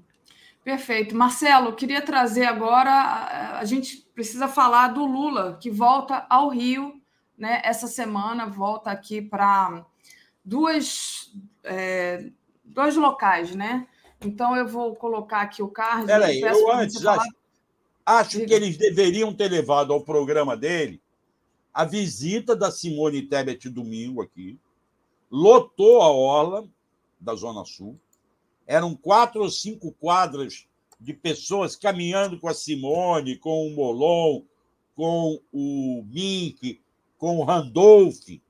Nós uhum. transmitimos ao vivo aqui do Bom Dia demos uma, fizemos uma pequena entrevista na chegada da Simone, que já deu quase 500 mil visualizações Foi, na parabéns TV pelo vídeo. Uhum. E depois fizemos. Essa, essa visita é importante. Agora Simone vai a Minas, pelo que estão falando, com o Lula. É... E isto vai trazer gente, voto novo para o Lula. Pode ser até que a Simone perca alguns eleitores futuramente, mas ela vai agregar votos ao Lula. O Lula vai continuar vindo aqui. Aí essa quarta, é quarta, não, é quinta, né? Dia 20, não é isso? É quinta-feira, dia 20. Ele vem para a Zona Oeste, né? Aí você Deixa ia mostrar colocar o card. aqui o, o card. Então, a gente tem esse daqui, é Urucânia, tá? E ele vai estar lá às duas e meia. Isso é em Padre Miguel, não é isso? Paciência, né? Paciência. Paciência? É. A primeira é paciência, tá? É, tá aqui escrito, olha. Concentração, Rua Engenheiro Moacir Barbosa, com Rua Silon Cunha Brum, ao lado da Escola Municipal João Correia, tá. paciência. Mais tarde ele vai para Padre Miguel, é isso.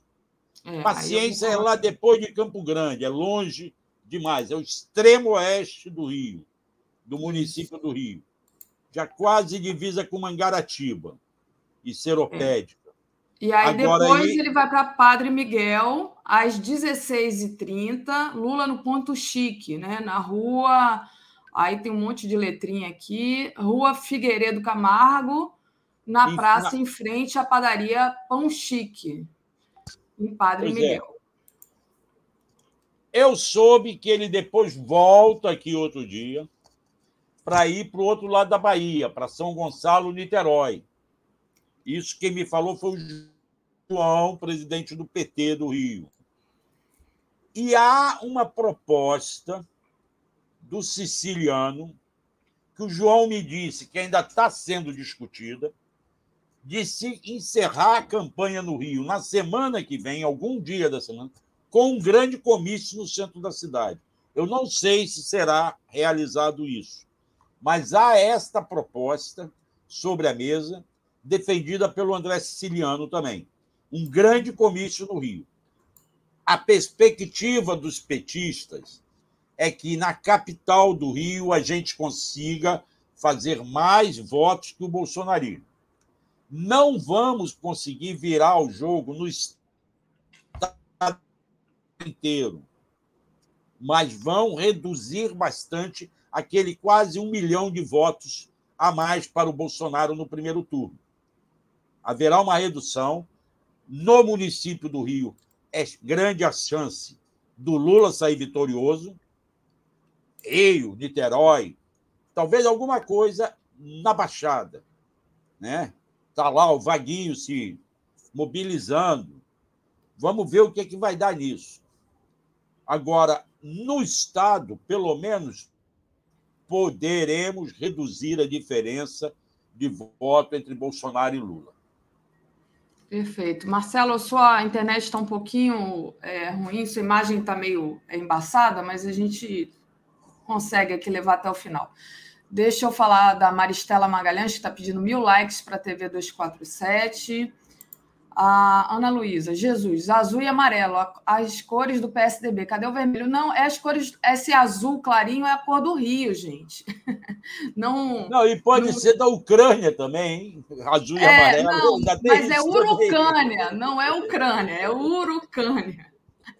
É a cor do Rio, é essa Mas azul olha, clarinho, Davi, branco e um detalhezinho amarelo. No domingo, o vermelho foi, a- foi Total.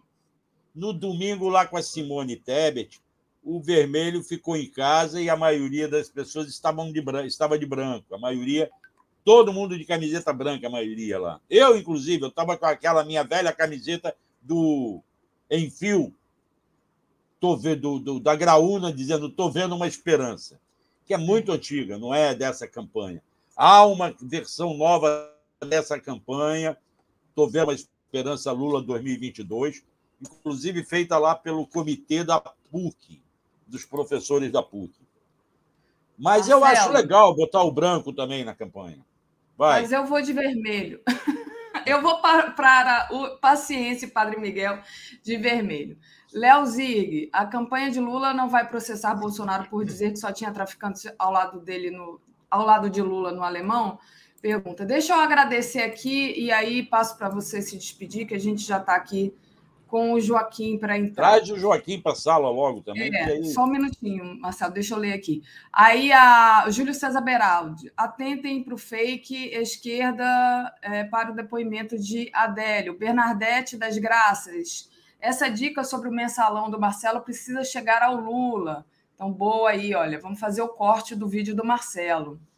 André Muniz, Marcelo corretíssimo, já sabíamos o que seria debatido, porque o Lula já não foi com essas respostas, trocar assessoria urgente. É, eu, eu acho que os assessores. Não é por aí. Não é Os por aí. assessores têm falado. Os Exato. assessores têm falado, eu conversei com assessores do Lula. Agora, cá, como a Daphne falou, foi a Daphne que falou no filme, o Lula é humano, não é uma máquina. Né? Ele lá tem pressão. Existe um cansaço também, né, gente? Imagina você. 76 anos. Imagina você ficar pulando que nem pipoca o dia inteiro em duas cidades, pegar um avião. Olha, é, é uma coisa assim, impressionante. Deixa eu agradecer também o André Muniz, que diz que você está corretíssimo. Já sabíamos o que seria debatido, porque Lula não foi com essas respostas trocar de. Ah, também falando da assessoria. Júnior Lage, ontem na TV aberta, a campanha do Coiso mostrou que Lula teve 98% de votos no Tremembé, sendo que só preso provisório que vota e não 98%. O PT tem que entrar com uma ação. Isso já foi falado aqui, né, Júnior? A Tereza já trouxe isso, até o Marcelo também foi na sexta-feira que eles falaram sobre isso. Projeto de vida mandou aqui um super sticker. Então, Marcelo, a pedidos eu trago aqui o Joaquim, perguntar para o Joaquim se ele está pronto para te dar um oi aqui ao vivo.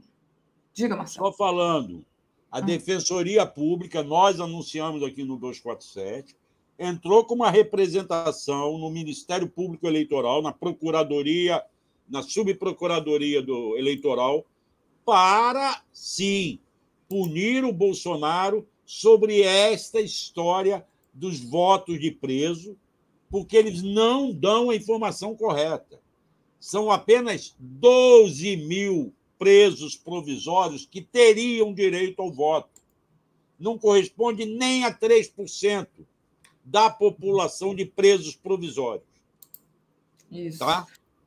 E trazendo aqui o último superchat, antes de você se despedir e trazer o Joaquim, o Cozi Neto Batista, segundo a investigação do GGN, a ligação do assassinato de Marielle Anderson com o candidato esteve na Casa Civil e agora está é. na chapa com o vice do Mitoma. É, o Braga Neto, que estava como interventor aqui no Rio de Janeiro, quando houve o assassinato da Marielle, ele tinha que investigar, ele certamente investigou e certamente ele ajudou a abafar. Por quê? A gente fica se perguntando. Deixa eu trazer o Joaquim aqui. Bom dia, Joaquim. Olá, bom dia, bom dia, Daphne, bom dia, Marcelo. Bom dia, Marcelo Joaquim. Um ponto importante hoje, agora, viu? Certamente Bom. o Braga Neto investigou, certamente ajudou a, a, abafar. O Marcelo sabe que o, não existe crime perfeito. Ele fica mais difícil à medida que o tempo passa de investigação. E eles conseguiram ganhar um bom tempo. É Bom, correto que o, o Marcelo acabou de falar. E eu acho, Joaquim, deixa essa dica, você vai falar certamente nisso, que esse juiz de Campo Grande tem que barrar qualquer tentativa de mexer no caso do Adélio agora. Na véspera de eleição, não tem que deixar fazer isso, porque isso é manobra para usar na campanha eleitoral como fake. Perfeito. Concordo. Não Concordo. pode deixar isso. Tá? É Bom. Daphne, nos vemos por aí. É, hoje à noite eu estou no Boa Noite também. ah, só uma coisinha, Marcelo, que eu ah. acabei esquecendo. Hoje tem manifestação aqui no Rio, começa às 16 horas, concentração na Candelária e depois é, vai para a Cinelândia pela educação pública. É, então, é, é, muito importante quem puder tá, aparecer lá é, em defesa da educação pública e da democracia e também contra a PEC 32, não a reforma administrativa. Então, é, hoje, às 16 horas, concentração na Candelária e caminhada até a Cinelândia. Obrigada, Marcelo. Então, eu devo estar lá e de lá eu entro no Boa Noite direto para participar com o Rodrigo e com a Gisele. Mas, Bom dia, maravilha. Joaquim. Prazer te encontrar aqui. Um grande abraço. Até mais tarde. Bom dia a toda a comunidade 247. Valeu, Marcelo. Bom, dia, dia, Marcelo. Valeu. Vamos lá, Joaquim. Deixa eu trazer aqui para você. É, bom, vamos começar pela manipulação da campanha é, do Tarcísio. Peraí. Está aqui. Você escreveu um artigo, né?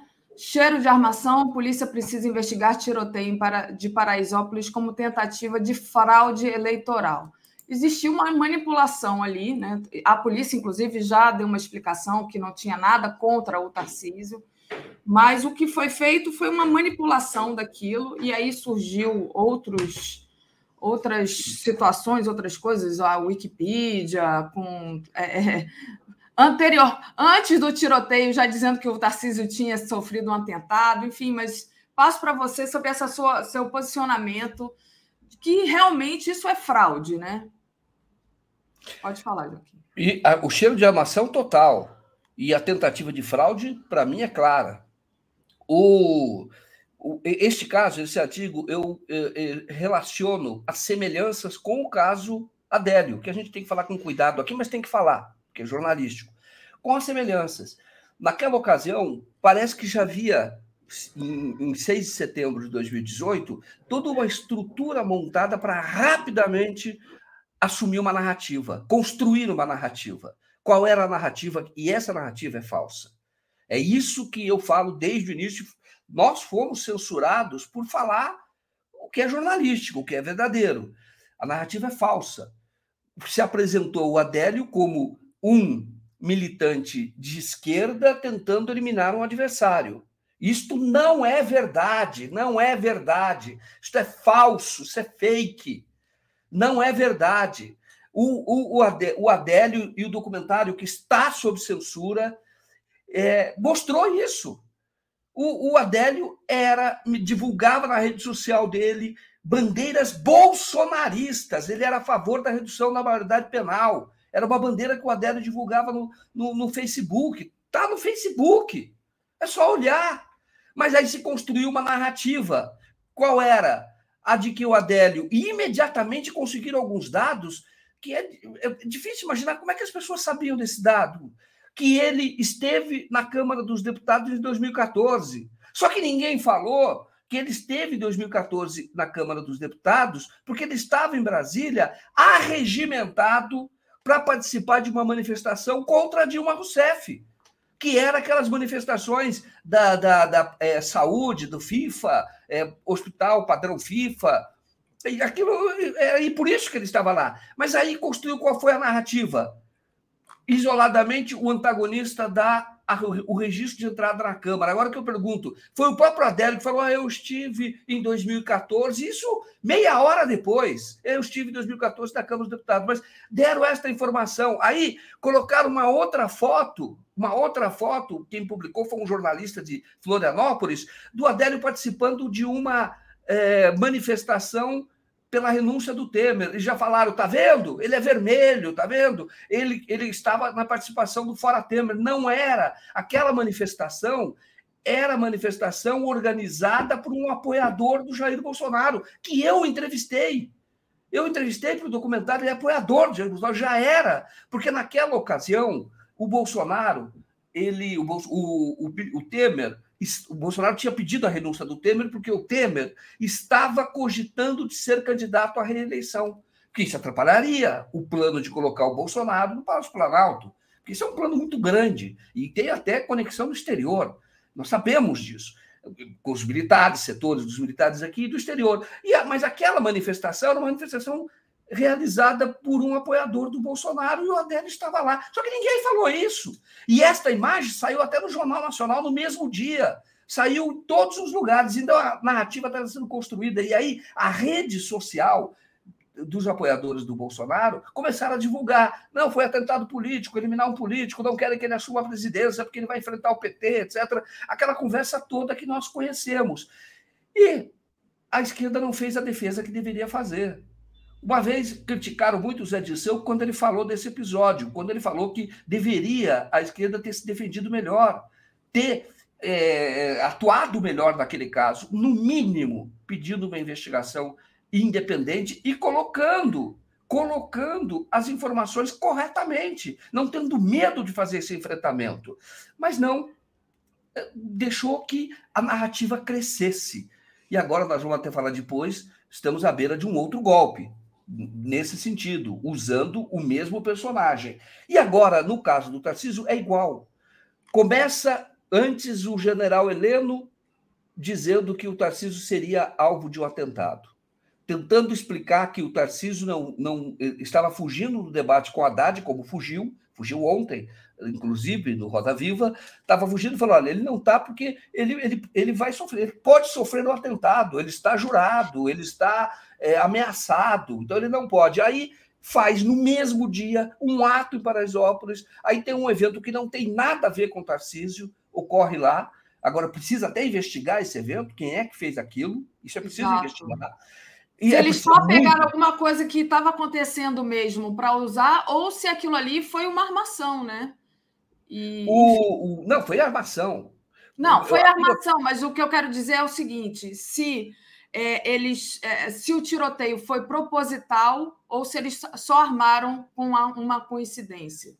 É essa é a minha questão. O que, que o, você acha? O, o, o Daphne, é, é isso é que é preciso investigar. É isso que o documentário, é, é, que o documentário, que o artigo que eu escrevi pede. Olha, precisa ter investigação, investigação independente, porque pode estar, podemos estar diante de uma fraude eleitoral. Por que fraude Sim. eleitoral? Porque você cria um evento para manipular o, a vontade do eleitor. Você manipula com uma fake news, com uma mentira, e ali você produz um resultado eleitoral que frauda a verdadeira a vontade do eleitor. Você está colocando um anabolizante nessa disputa democrática. Então, o, o, outro indício de fraude é que a pessoa que foi ali baleada, eu recebi isso ontem, depois eu vou aprofundar melhor, mas é, ontem à noite, ela tinha um mandado de prisão. Então, você imaginar que um cara iria se expor, um cara com mandado de prisão, iria se expor e dar um, um tiro, disparar um tiro no, na visita do é, Tarcísio, isso é, é, muito é impossível. É, o, o, cara tá, estaria se escondendo. Então, claro que nós temos ali os indícios de que uma pessoa com mandado de prisão não faria isso. Não faria, porque não, não tem lógica.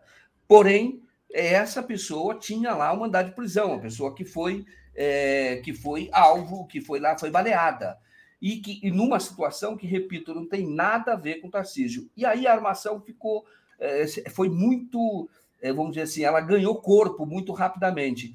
E uma, um dos indícios, isso é importante dizer, é que a Wikipedia, que nós sabemos que atuou contra nós também no, no, no, no 247, a Wikipedia imediatamente criou um verbete chamado Atentado contra Tarcísio de Freitas. Eu até mandei para você esse print, tá? Ela, e foi tirado depois, mas ficou lá seis horas. E aí houve gente, pessoas que contestaram, houve um editor do Wikipedia, é impressionante como a extrema-direita está no Wikipedia, que é um tal de Luiz 79, que se define como de direita, anticomunista, é de extrema-direita, e ele é que criou esse verbete imediatamente, rapidamente, criou ali. Aí, atentado contra Tarcísio, isso ficou ontem no ar no, no, no Wikipedia durante seis horas. Aí depois é que alguém foi lá e contestou. Quando começaram a surgir as versões de que tudo era uma fraude, foi lá e contestou. Agora, veja a rapidez com que o Wikipedia criou o verbete atentado contra Tarcísio de Freitas. E depois foi tirado, como você está vendo aí. Está falando, olha, que eles retiraram, porque é, era uma armação. Mas essa armação envolvia alguém do próprio Wikipedia, porque ele foi lá muito rápido para criar. Não esperou investigação, não esperou informação mais consistente. Ele pegou a matéria que estava saindo com intensidade na Jovem Pan, a Jovem Pan estava lá, a Jovem Pan estava acompanhando o Tarcísio desde a visita do Tarcísio na rota. Então, estava lá acompanhando e foi lá e começou a, a, a, a Jovem Pan começou a divulgar como um atentado. E ali aí a rede bolsonarista imediatamente começa a dizer é atentado. Aí o Wikipedia cria um verbete atentado contra o Tarcísio de Freitas, que, como eu disse, ficaram seis horas é, no ar. Mas tem lá, o registro está aí, mostrando que é, foi um movimento muito rápido, coordenado e que eu escrevo no artigo, precisa ser investigado, porque nós podemos estar diante de uma grande fraude eleitoral. Alguém poderá dizer, não, mas agora já está esclarecido, a polícia já esclareceu. Escuta, no caso do Adélio, a polícia logo depois veio com a informação de que o Adélio agiu sozinho. E essa foi a primeira informação, que também, na minha opinião, é, é, é, também carece de mais investigação, porque há indício de autoatentado. É isso que o documentário fala. Se há esse indício, investiga. E eu ouvi da equipe de investigação da Polícia Federal que eles, eles não, não, não avançaram, não fizeram nenhuma investigação na linha do atentado, no sentido de resgatar o que ocorreu lá no clube de tiro, exatamente o que ocorreu, porque é, é, é algo difícil de imaginar que personagem como Carlos Bolsonaro e o Adélio estariam no mesmo espaço de um clube de tiro, que é uma célula de direita, de extrema direita, é, que é ligado ao movimento nazista dos Estados Unidos, estaria lá e é destinado a ricos Professores ricos, não é o padrão do, do Adélio, que nem arma tinha. Então, havia indício, e há outros também, mas havia indício, a própria rede social, a militância bolsonarista ou de bandeiras bolsonaristas do Adélio. Então, havia necessidade de fazer essa investigação do Adélio. Não investigou. Porém, igual do Tarcísio, depois que você divulga e fica algumas horas, já está no Wikipedia, a Jovem Pan já deu, já ganhou a rede, aí tem uma coletiva da Secretaria de Segurança para dizer: olha, não tem nenhuma informação nesse sentido.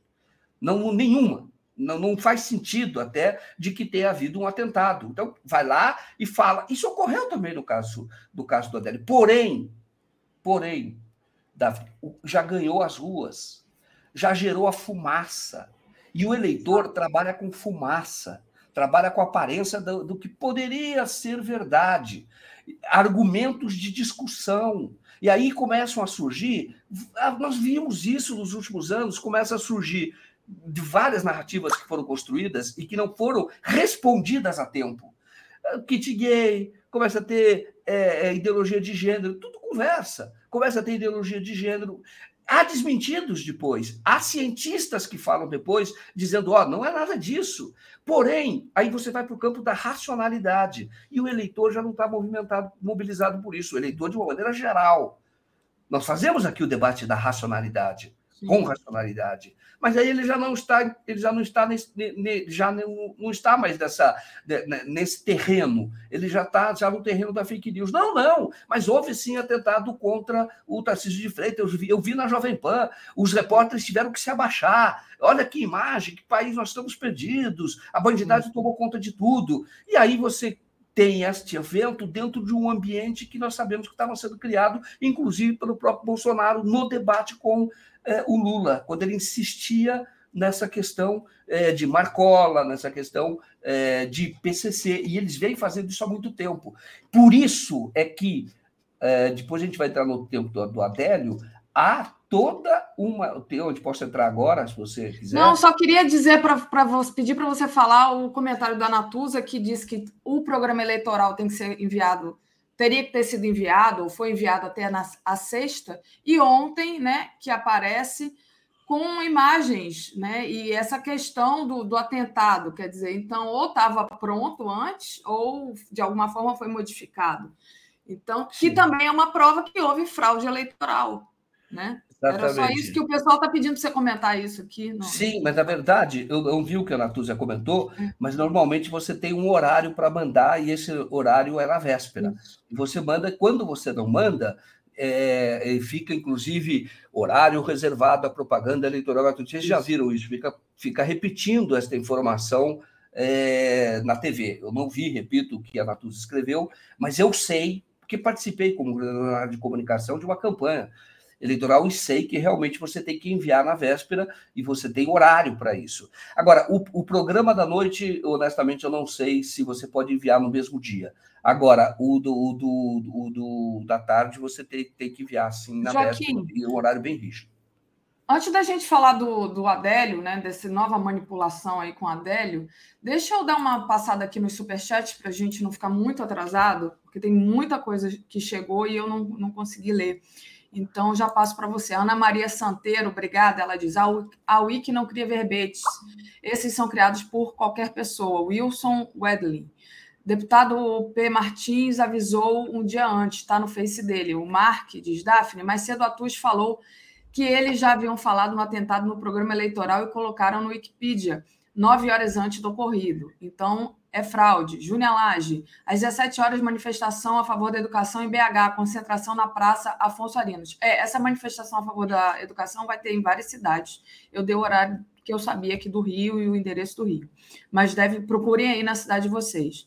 Wadsworth, perguntar qual instituto faz pesquisas com presos. Léo Zirg, Bolsonaro continua usando o Twitter para dizer que Lula é candidato do crime organizado e que ele tem acordo com o tráfico. É muito grave, tem que processar.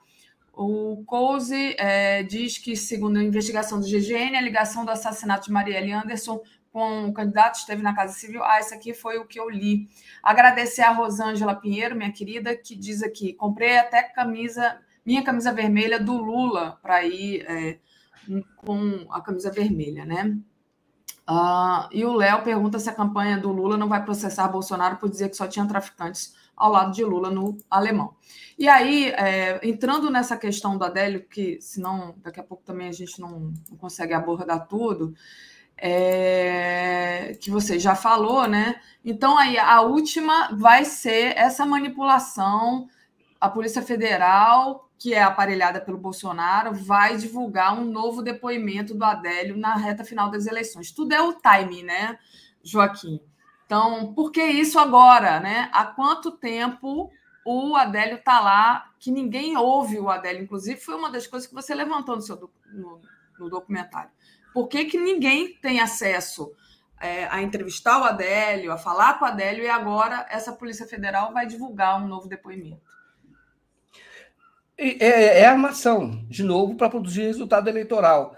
A simples notícia de que a Polícia Federal cogita um novo depoimento do Adélio já traz o caso à tona. Tá? Isso no, no, nas áreas é, do, de apoiadores do Bolsonaro, que, como eu disse, não, não fazem uma campanha com racionalidade. Então, você já está usando esse mesmo, aquele mesmo episódio, houve uma troca da, da, equipe da Polícia Federal. O que entrou, o que entrou lá é um delegado que já tinha investigado o PCC. Então já fica aquela notícia, ó, o delegado que investigou o PCC é o que vai tomar o depoimento do Adélio. Entendeu? Ainda que eles não divulguem a tempo, eles vão gerar notícia para tentar mobilizar ainda o eleitor. E num ambiente que lhes é completamente favorável. De lembrar de novo, a censura ao documentário tirou tirou uma reportagem, a única feita que mostrava a inconsistência da, da investigação. Foi a única. A única feita. E aquilo foi tirado. Então, o ambiente é favorável a eles. Foi tirado pelo YouTube. Não foi pela justiça, porque a justiça foi provocada e não quis tirar, porque é, é uma peça jornalística, é um trabalho jornalístico. Então, agora, o que você faz? Você deixa aquilo aberto. É, era esse o objetivo todo. E agora chega na véspera da eleição, podem tentar fazer um depoimento com ele ou podem não ou tentar fazer, vão tentar, a notícia é essa. Podem fazer ou não. E a, a, o que vai gerar? Vai gerar aquela aquele, aquele discurso, que é que nem o caso do, do, do atentado que não é atentado contra o Tarcísio. Começa a gerar conversa e começa a trazer à tona o episódio que foi decisivo na eleição de 2018. O, o, eu concordo, até comecei aqui minha participação falando é, sobre a, o Adélio dizer que o juiz de Campo Grande tem que negar. Claro que tem que negar. É claro que tem que negar. Pessoal, vou dizer uma coisa para vocês. Eu já pedi entrevista, a imprensa, outros veículos pediram entrevista. É proibido entrevistar o Adélio. É, é, é, é todo mundo dá entrevista. O Adélio não fala com ninguém que não seja foi defensor público que não está defendendo o Adélio, e eu digo isso com segurança porque eu, eu fui representante da irmã do Adélio para que ela pudesse visitar o irmão. Fazer uma visita. E ela quer só visitar mesmo. Ela quer, ela quer conversar com o irmão. Faz quatro anos. É uma das irmãs. Então, a Defensoria não fez nada. Enrolou durante sete meses para dizer que os documentos estavam vencidos. E a, e a senhora lá mandou todos os documentos, Maria das Graças, todos os documentos. Então, o Adélio não conversa com a imprensa, não conversa com a família. O advogado dele é um advogado que ele não quer como advogado, que virou curador processual, que é o Zanoni Júnior. O Adélio escreveu uma carta para o juiz dizendo: tira esse advogado, ele não me defende, eu não consigo ver nem minha família. E aí não entrou tem como adicionar os direitos humanos, não sei, de uma, de uma entidade internacional e denunciar isso, Joaquim, porque o, o, cara está tá lá, né, sem acesso a ninguém, né? O, o, o Daphne, todos que se mobilizaram até agora, espero que os que estejam se mobilizando agora ajam de maneira diferente, porque eu vou ficar de olho. Mas todos os que se mobilizaram agora, até agora, não foi no sentido de tentar buscar a verdade. Todos. Não foi. Há uma barreira muito grande e, nesse sentido, é, houve uma falta de ação por parte, da minha opinião, dos grupos progressistas e de esquerda, que deveriam, estão vendo que há uma violação flagrante, mas flagrante de direitos humanos. Mas ninguém se mobiliza, porque fica no cálculo político. Ah, se eu me mobilizar, vou dizer que eu quero defender o Adélio. E se eu defender o Adélio, vou dizer que é, é realmente tem razão, é, é isso que ele está esperando. É esse cálculo político. Mas será que não tem pessoa independente nesse país? É só nós. Quando nós fizemos a reportagem, não teve cálculo político. Foi fazendo, um, um, atuando jornalisticamente de maneira independente. Isto é, tem um fato que precisa ser esclarecido. E nós vamos buscar essas informações. E foi o que eu fiz com o financiamento da nossa comunidade. Curiosidade jornalística, nada, né? Desse país, entendeu? Alguém que fale, não, eu vou fazer uma defesa independente. O que me interessa são os fatos. Isso é democracia amadurecida. E aí pedir investigação independente. No mínimo isso. Dizer, olha, precisa ter uma investigação independente. No mínimo. É a mesma coisa que acontece com a Marielle. A Marielle também não existe uma pressão para investigação. Não existe. Entendeu? Tinha que ter, tinha que ter, tinha que as pessoas tinham que bater todo dia Secretaria de Segurança, Ministério da Justiça, bater na porta da ONU, OEA e dizer o seguinte: olha, é inadmissível que não se esclareça um caso como este, que também violou a, violou a democracia fortemente. Ela era uma vereadora. É, é, é inadmissível que não saibamos nem o motivo. Tem lá um executor que, na verdade, está pagando o preço que ele sabia que pagaria. Ele é ligado a esses grupos milicianos. Ligado não, ele faz parte. Ele é remunerado, ele enriqueceu, o que é o caso do Rony Lessa. E, e, e, ninguém pede investigação independente, ninguém vai atrás. Pessoal, democracia não é só votar, é você zelar, zelar pelos fatos, zelar por uma apuração rigorosa o tempo inteiro, não ter medo da verdade. Eu investiguei, sei que esquerda não tem nada a ver com o episódio lá de Juiz de Fora. Nada a ver. A própria polícia já disse isso. Então perca o medo. Pede uma investigação independente. Entendeu? Para valer.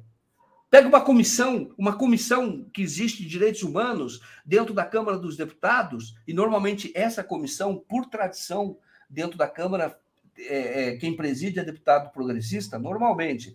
Houve essa quebra, essa tradição quando entrou o Marco Feliciano, mas normalmente entra lá uma comissão, vai lá, visita o Adélio, quero ouvir o senhor. Não precisa ter medo, porque o, o Adélio não foi mandado por ninguém do, do grupo progressista, eu afirmo categoricamente. Existe a possibilidade, sim, de autoatentado. Então perca o medo, defenda o país, defenda a instituição. Democracia não é só voto. E, inclusive, com uma atuação desse tipo, você está educando, as pessoas estão educando os brasileiros para a cidadania. De, tem a, uma outra questão, Joaquim. Hã? Tem a curiosidade jornalística, quer dizer, só você. Nós, né, nós, o 247 que fez. E, ao contrário, o, os grandes grupos, a gente foi atacado né, por, por, gente aí que trabalha em grandes grupos. A gente foi acusado né, quando Sim. você é, é, publicou o documentário, quando a gente publicou o documentário. Então, vocês também não têm é, curiosidade jornalística para ir lá ver o que está acontecendo? Né? Claro. Então, claro, o, o, Joaquim, só para a gente finalizar, tem, a gente ainda tem aqui uns dois minutinhos, eu queria que você falasse é, da porque foi o, o, o, Moro também que auxiliou em, nisso tudo, né? A gente falou aqui mais cedo do papel do Moro em relação ao porteiro do Vivendas da Barra, mas o Merval voltou a apontar a parcialidade do Moro, né? É, ele diz aqui que, ele, que o Moro pode ter se tornado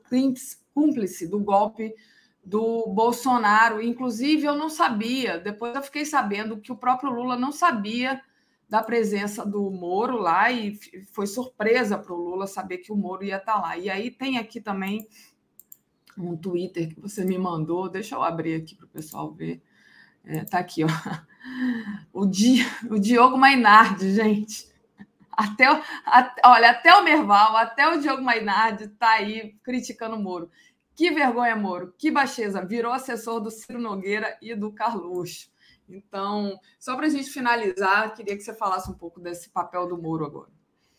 Ô, Daphne, eu digo para você o seguinte: primeiro, te cumprimentar, porque graças a Deus você não está envolvida com esse povo e não forma a sua opinião por esse povo. Então, parabéns, que alguma coisa te protege, que você não está no campo certo. Você e todos nós, a maioria do que está aqui, tenho certeza, que nunca caiu nesse conto do Sérgio Moro.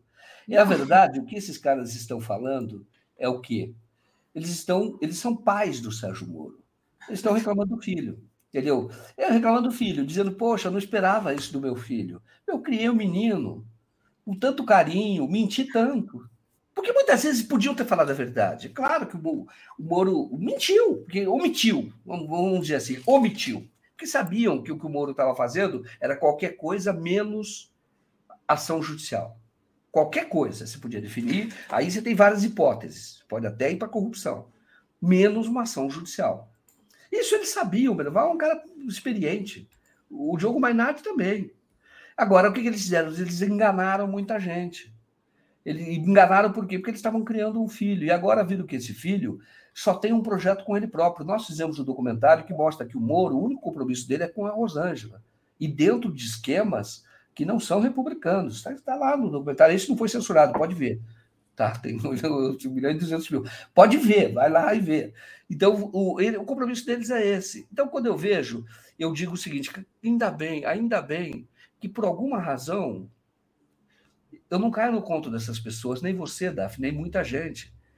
Porque quando a gente olhou, tem alguma coisa que nos permite ter criticidade. O Moro, o Moro, ele ficou importante e ele fez. Ele, veja bem, ele nunca foi juiz. Nunca foi juiz, porque juiz tem que ter neutralidade. Ele é obrigação dele. Ele nunca foi juiz. Nunca foi. E ali, e, e o, por que, que o Moro chegou nesse ponto? Porque o Moro fez algo que eu, que, que eu fiz uma reportagem na Veja, a primeira sobre CC5, década de 90. Eu peguei na mão, que era fruto da investigação do PC. Tinha lá a CC5. Na CC5, você tem o pulso da economia brasileira e da política também. Você tem o pulso, porque todas as transações que não podem ser declaradas passam por lá. E aí você consegue enxergar quem é quem e ver. Está lá o, o Luciano Heng, por exemplo, que o Moro nunca, nunca, nunca quis investigar. Mas ali ele tinha tudo, e ele pegou, e o CEF, porque o CEF é apenas um operador de tudo o que acontece, tráfico de armas, tráfico de drogas, sonegação, corrupção, tá tudo lá, tá? E aí o Moro pegou isso para ele, porque ele era o juiz exclusivo, porque criaram uma vara lá para isso. E ele virou um cara importante e saiu prendendo muita gente. E ele, que é um cara limitado, é intelectualmente limitado, e virou uma pessoa muito forte. Porque hoje você vê que ele é senador. É a mulher a deputada por São Paulo. E é uma pessoa que teve apenas, vamos dizer assim, a, a, o que marcou a carreira dele, o que marcou a atuação dele, foi porque ele não teve, vamos chamar assim, decoro. Ele não teve compromisso com a magistratura de fazer investigações é, isentas. Ele pegava um, pegava outro, por isso que a investigação nunca acabava. Prendia de vez em quando, aparecia na imprensa, e aí depois ele sabia que perseguindo Lula ele teria notoriedade. Foi o que ele fez. Então, quando eu vejo o Merval, quando eu vejo o, agora o Diogo, mas na Diogo não espera autocrítica. No Merval deveria ter uma autocrítica. Dizer o seguinte: me desculpem, eu induzi vocês a erro. Me desculpe, eu, eu ajudei a promover uma pessoa à condição de herói, mas na verdade o cara não valia nada. É isso que ele deveria dizer. Opa, não sei se o Joaquim caiu. Gente, me, dê, me deem aí um, um, feedback. Não sei se fui eu que caí ou foi o Joaquim. Vamos ver aqui. Também o, a nossa. Não, estou vendo a Tereza aqui. Eu acho que foi o Joaquim que caiu. Vou tirar ele aqui um pouquinho e vou tentar trazer a Tereza. Deixa eu trazer aqui a vinheta da Tereza. Aí, opa, não estava. Comentário de Tereza Cruvinel. Bom dia, Tereza, tudo bem? Tudo bem, Daphne? Bom dia, comunidade. Foi o Joaquim Tereza, que caiu. Foi o Joaquim, né? Sabe o que acontece? Quando tem um problema de internet conosco, a, é a mesma coisa quando tem com o outro. Então a gente fica sem saber, mas o pessoal falou é. aqui realmente foi o Joaquim. Eu olhei para a sua imagem aqui no, no bastidor, você estava se mexendo. Eu falei, bom, eu estou me mexendo, a Tereza está se mexendo, foi o Joaquim. Então, é uma pena ele não conseguiu se despedir. Estava aqui falando do Moro, mas vamos em frente. Se ele aparecer aqui de novo, eu trago ele só para ele se despedir. É para ele dar tchau. É. É. Mas vamos em frente, né, Tereza? A nossa, o nosso assunto aqui é a pesquisa, né? A gente teve pesquisa MDA e o, a pesquisa IPEC mostram que o quadro está estável com Lula na, dire... na liderança, né? Então, mas o que chama atenção, quer dizer, o Lula é, continua na liderança, mas o que chama atenção é que depois de tudo que aconteceu, com o Bolsonaro, a questão lá de Aparecida, da Amares, etc., o Bolsonaro é, não, não caiu. Né? Como é que você avalia isso, Tereza? Pois é, estava vendo há pouco a declaração que o Lula fez ontem. É, declaração não, nas, naquele encontro com religiosos e religiosas católicas, né? Ele está dizendo: o bolsonarismo está criado, e isso vai nos dar muito trabalho, né? Será preciso conscientizar a sociedade, fazer um grande trabalho de, digamos, é, construir um novo brasileiro e uma nova brasileira, né? É, lembrando Che Guevara que falava o desafio da Revolução Cubana é criar um novo homem. Naquele tempo a gente não falava homem e uma mulher, né? Mas um novo homem, ele se referia a um novo ser humano. É, isso tem a ver com essa pesquisa. Né? Quando ele diz o bolsonarismo está criado, é porque existe um segmento da população que fechou com ele, com suas ideias estúpidas, regres, retrógradas, autoritárias, tudo, e não tem nada que abale. Assim, é uma coisa é, cega, uma fé cega, né? É, e então essa estabilidade da campanha é, com o Lula na frente, o Bolsonaro atrás, e melhorou em alguns quesitos, que depois eu vou apresentar aqui no detalhamento da pesquisa. Né? Então, não abalou, não é possível né, que depois, nesse segundo turno, o Bolsonaro cometeu tantos, deu tantos tiros no pé, né?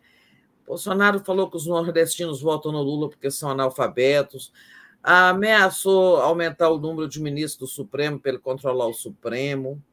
A Damares fez tudo, eh, todo aquele festival de mentiras pelos quais agora deve estar respondendo. Ontem era o prazo para ela apresentar provas. É, para dizer que tem uma indústria de pedofilia no Brasil, que a esquerda é metida nisso, né? E tal e tal. Teve o evento é, aí de, da ida nos cultos, nas festas católicas, com comportamento absolutamente inadequado, isso por parte do Bolsonaro, do Sírio em Belém e, e na festa de Aparecida. Né? E, finalmente, esse caso com as meninas venezuelanas, né? É, o pintou um clima que quem disse foi ele, ele é que gravou aquela entrevista, onde ele relata aquilo, né? E diz que foi o dia mais terrível da vida dele, porque as pessoas surgiu a, a hashtag Bolsonaro pedófilo, que não foi a Glaze que disse que ele é pedófilo, mas caiu no mundo, né? É, e nada disso desgastou o Bolsonaro. Então, nos preparemos para esses, esses, últimos 15 dias, é, não chegam nem a ser 15, né? Acho que são agora 14, sei lá. É, essas últimas duas semanas, é, nesse estado de coisas sabe, em que eles estão usando a máquina e todos os recursos e todas as fake news descaradamente, sabe, de uma campanha de uma violência, de uma baixaria, uma guerra suja, todos os recursos sendo usados à exaustão, né? Nesse momento, a arma que está aí é, sendo usada de forma despudorada é o, o empréstimo consignado para as pessoas que recebem BPC e, e Auxílio Brasil, nós vamos falar disso mais na frente também. E nada abala, né? Quer dizer, essas, essas, é, essas, armas contra o Lula podem abalar o Lula. Agora, tudo que acontece contra o Bolsonaro, não. Então, isso é, vem a, a propósito do que o Lula disse, é um bolsonarismo criado sabe? São pessoas que perderam completamente a capacidade de enxergar, de ter senso crítico. Não precisa, será preciso trabalhar essa sociedade, é, construir é, uma nova sociedade em que as pessoas tenham outras referências de valor, né? Mas é, isso era para introduzir as pesquisas. Né? Deixa eu só dizer que o, o Joaquim mandou um recado aqui para mim, dizendo que caiu a energia lá na casa dele, por isso ele caiu, mas que ele deseja uma boa terça-feira a todos e depois ele volta à noite. Era só isso. Pode continuar, Tereza, desculpa. Senão eu esqueci. Não, tudo bem, em tempo.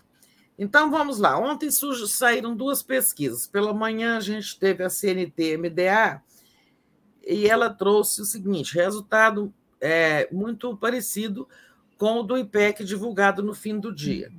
Na LDA, é, MDA, em votos válidos, Lula 53,5, Bolsonaro 46,5.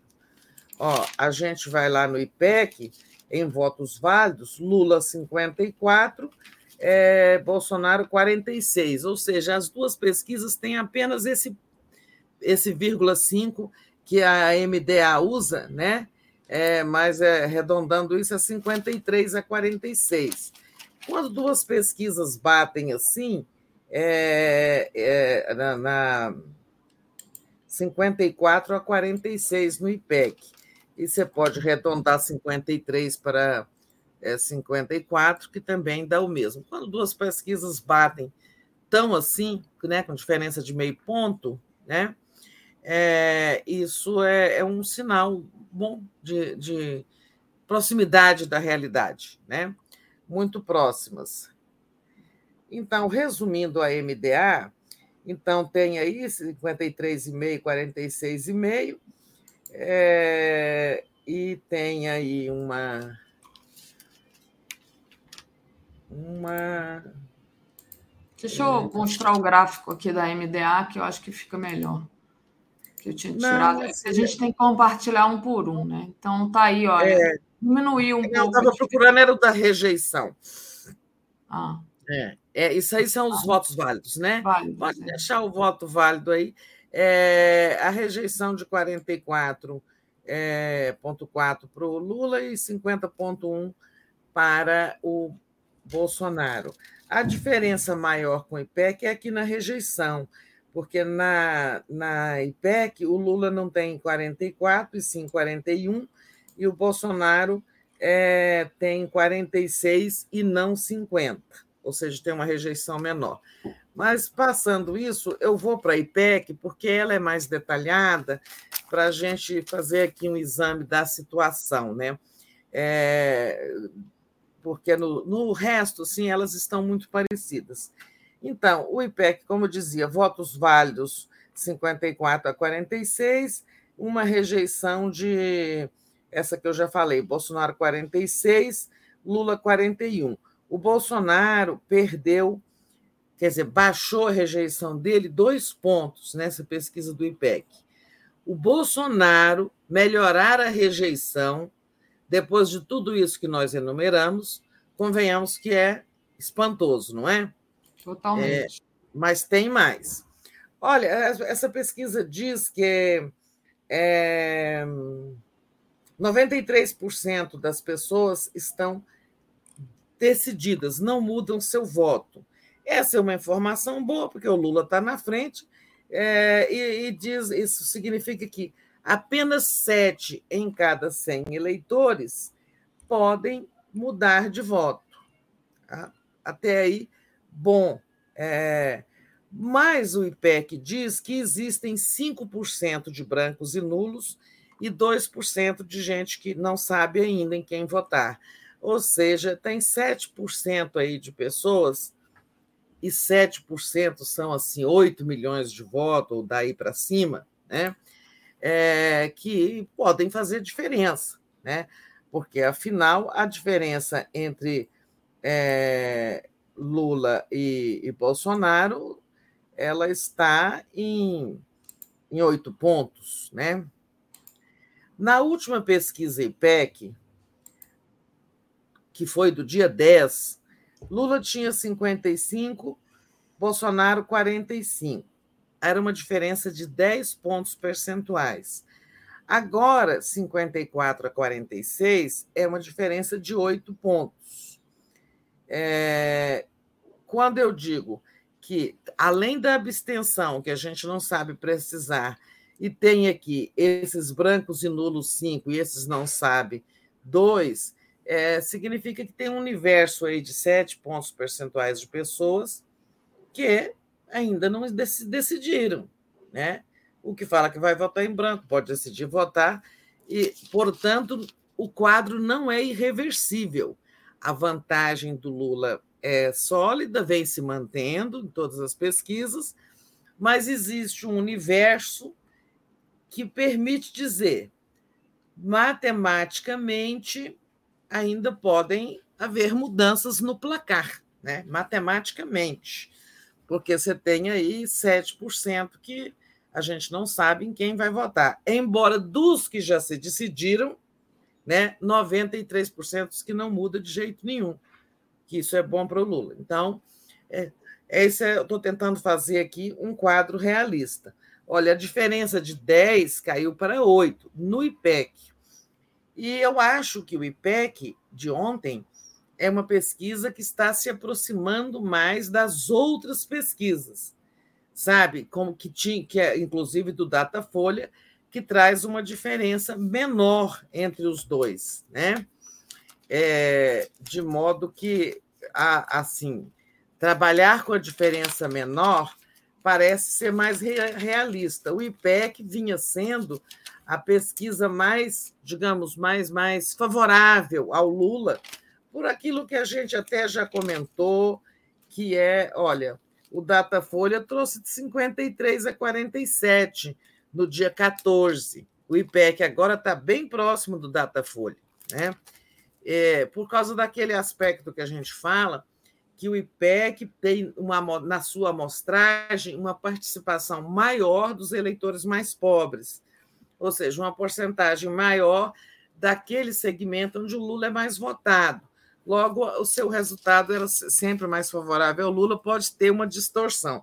Então, eu acho assim, bem realista agora Agora as pesquisas estão mais alinhadas umas com as outras, tá? E, e essa diferença aqui é de oito pontos, lá no Datafolha 7, então acho que as pesquisas estão, digamos, mais, é, mais paralelas, tá? Agora, indo ao miolo da pesquisa. Lula, vantagem entre as mulheres, 51 40 a 40. Empate entre os homens, 47 a 46. Felizmente, nós somos 52% do eleitorado, nós mulheres. Né? Agora vamos ver ali no quesito da renda, né? Como estão as coisas. Isso eu acho muitíssimo importante, tá? Olha só, nas, entre as pessoas que ganham até um salário mínimo, 62 a 31. Ou seja, o Lula com o dobro de pontos do Bolsonaro. No entanto, quando a gente compara com a última pesquisa IPEC, a gente sempre deve comparar uma pesquisa com a sua versão anterior, o Lula perdeu três pontos nesse segmento e o Bolsonaro ganhou três embora isso não tenha feito essa diferença, ela não se reflete assim de forma direta no resultado final, porque outros segmentos compensam e tal, mas é preciso prestar atenção nisso. Aqui, ó, gente que ganha até um salário mínimo, quais são as pessoas que estão aqui? Os que recebem BPC, benefício de prestação continuada, que é de um salário mínimo, né? a BPC, aquele benefício que não é, não é aposentadoria, mas ele é pago a idosos com mais de 65, é, que tenham a renda baixíssima e não têm aposentadoria, renda familiar de um quarto do salário mínimo. Renda familiar per capita, ou seja, quando você pega a renda da família, divide pelo número das pessoas, é, não pode dar mais do que um quarto do salário mínimo. E nessa faixa de renda também estão os beneficiários do Auxílio Brasil, até um salário mínimo. Por que, que o Bolsonaro cresceu aí? A meu ver, por causa da dinheirama que está saindo lá da Caixa E tem aí, eu quero falar desse empréstimo. Aliás, acho que nós vamos falar depois em separado, tá? É, tem muitas irregularidades acontecendo. Isto é uma, um despudor. E, além disso, é uma maldade com essas pessoas, o que estão fazendo. Mas nós vamos falar nisso num ponto à parte. Senão eu paro de fazer pesquisa, de analisar a pesquisa. Então, eu ouvi isso: ó, o Bolsonaro ganhou três e o Lula perdeu três nessa faixa de renda, coisa que eu atribuo ao dinheiro, é, que está drenando aí para essas pessoas. Tá? Já foram 700 mil pessoas que receberam empréstimos é, e está rolando lá, na Caixa e em dois bancos privados. Mas eu já falei que vou falar em separado disso. Na faixa de um a dois salários mínimos, é, Bolsonaro 52, Lula 40. Aqui não houve nada. O Bolsonaro até perdeu dois pontos e o Lula até ganhou um. Nessa faixa aqui não tem empréstimo para ela, tá? De um a dois, ninguém recebe salário é, BPC nem Auxílio Brasil. E nessa faixa não houve essa melhora do Bolsonaro. Estão percebendo por que, que eu falo do Sim. empréstimo? Na faixa de 2 a 5 salários mínimos, aí sim, o Bolsonaro cresceu 5 pontos e o Lula perdeu 6. Essa é aquela classe média baixa, né, que está muito iludida com o preço de gasolina, com a lorota da deflação, né, é, com a, toda essa, essa propaganda do governo sobre a economia. E também tem os evangélicos, tem as pessoas muito influenciadas por religião e tudo mais. Nessa faixa, 53 a 40. E como a gente sabe, 53 a 40 para o Bolsonaro. Ele lidera nessa faixa. E é, os que ganham mais de cinco salários mínimos, o Bolsonaro também lidera 59 a 36. Ele até perdeu três pontos entre essas pessoas mais esclarecidas, que sabe, tem até curso superior, né? Esse, essa pessoa que ganha mais de cinco salários mínimos inclui, inclusive, classe operária qualificada, trabalhadores qualificados, e o Lula cresceu cinco pontos, 59 a 36 para o Bolsonaro, mas já foi maior a liderança dele. Sinal de que o Lula está crescendo aí nessa classe média mais esclarecida. Agora, vamos às regiões. Lula reinando no Nordeste, 68 a 28, 40 pontos de frente. No Centro-Oeste, Bolsonaro liderando com 52 a 42. No Sudeste, aqui vem uma questão. Nós comentamos aqui, não sei se aqui ou no Boa Noite, quando saiu a última pesquisa IPEC, no dia 10, é, que a gente estranhava o Lula estar na liderança no Sudeste, com 48 e o Bolsonaro com 44 porque se o Lula não ganhou no Rio, não ganhou em São Paulo, como ele poderia estar na liderança do Sudeste é, em tão pouco tempo, né? É, uma semana depois do primeiro turno? A gente estranhou esse resultado. Me lembro de eu e o Rodrigo falando isso, Rodrigo Viana. Agora o IPEC traz Bolsonaro 46, Lula 44, empate técnico que é bem mais razoável do que o Lula ter assumido a dianteira no Sudeste. Né? Era, eu acho que ali houve um. É, se você achar esse gráfico é, da, da pesquisa IPEC, é, ele inclusive mostra que a curva, sabe, cruzou. Mas eu acho que foi um erro estatístico deles, tá? Tanto que agora é empate técnico, com o Bolsonaro numericamente à frente, 46 a 44. E no Sul, o Bolsonaro lidera com é, 52 a 39. Então, assim, nenhuma, nenhuma grande mudança nas regiões, exceto isso que eu acho que foi uma correção de rota no Sudeste. E o Sudeste é exatamente onde o Lula está focado neste momento. Né? Trabalhou ontem em São Paulo, é, vai ao Rio Grande do Sul, mas depois deve passar pelo Rio e vai a Minas Gerais. É, eu Agora, tenho aqui o, o, gráfico, mas não da. Eu achei em outra página o gráfico, mas não da, das regiões, tá? Ah, não. Quem tem esse gráfico, quem tem isso é o G1. quem tem é, esses gráficos todos é o G1. Essa central aí que você gosta não tem, não. É... Não, é, eu estou procurando no G1, mas é porque tem, é, é, não encontrei exatamente das regiões. Ah, eu posso bater regiões. Não, mas não tem problema, não tem importância. Já expliquei por que, que, é, que, que é que houve no Sudeste. Uhum. Acho que foi uma, um erro estatístico ali que agora está certo. Né? Uhum. Agora, prestem atenção quando eu falo assim, sabe, por que, que eu, esse bolsonarismo criado, inabalável, com tantas com tantos erros cometidos, com tantas revelações é, sobre coisas do Bolsonaro e do bolsonarismo, e as coisas não mudam. Olha só, entre os católicos, né? Teve todos esses problemas aí com os católicos, né? No entanto, o Bolsonaro, nessa pesquisa IPEC, melhorou de 34 para 38. E o Lula piorou de 60 para 56. Entre os católicos, é possível acreditar nisso?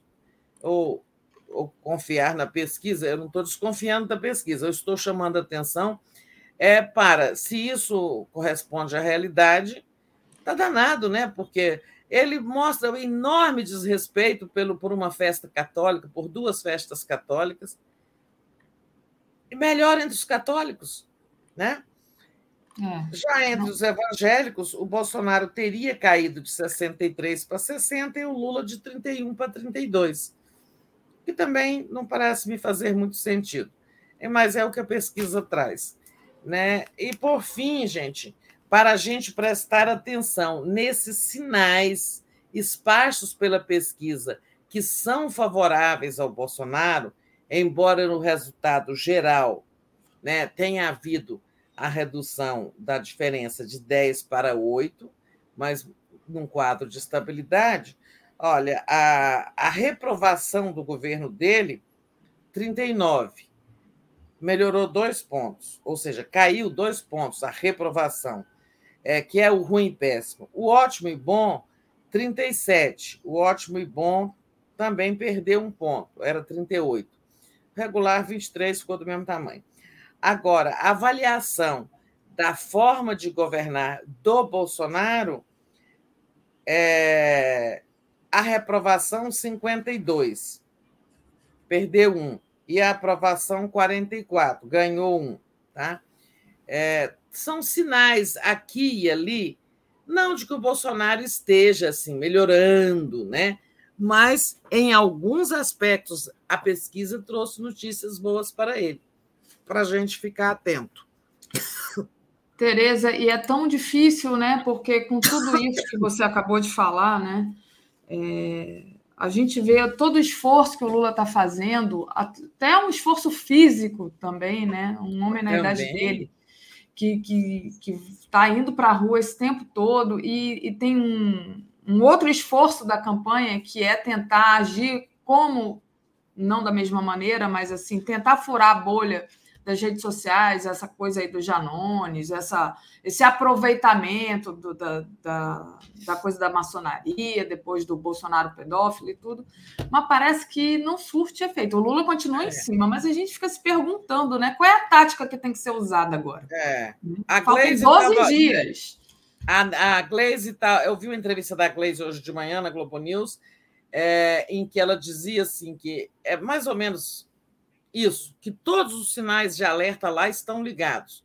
Inclusive o jurídico agora, porque ela estava dizendo, é, impuls... é, é, é, enxugar, ela usou essa expressão, combater as fake news contra o Lula é enxugar gelo. Quando você, é, o jurídico consegue que o TSE tire uma do ar, já tem duas circulando. Sabe? É uma coisa, aí vai de assim, é, de, de ser satanista a, a, ser amigo de traficante de droga. Né?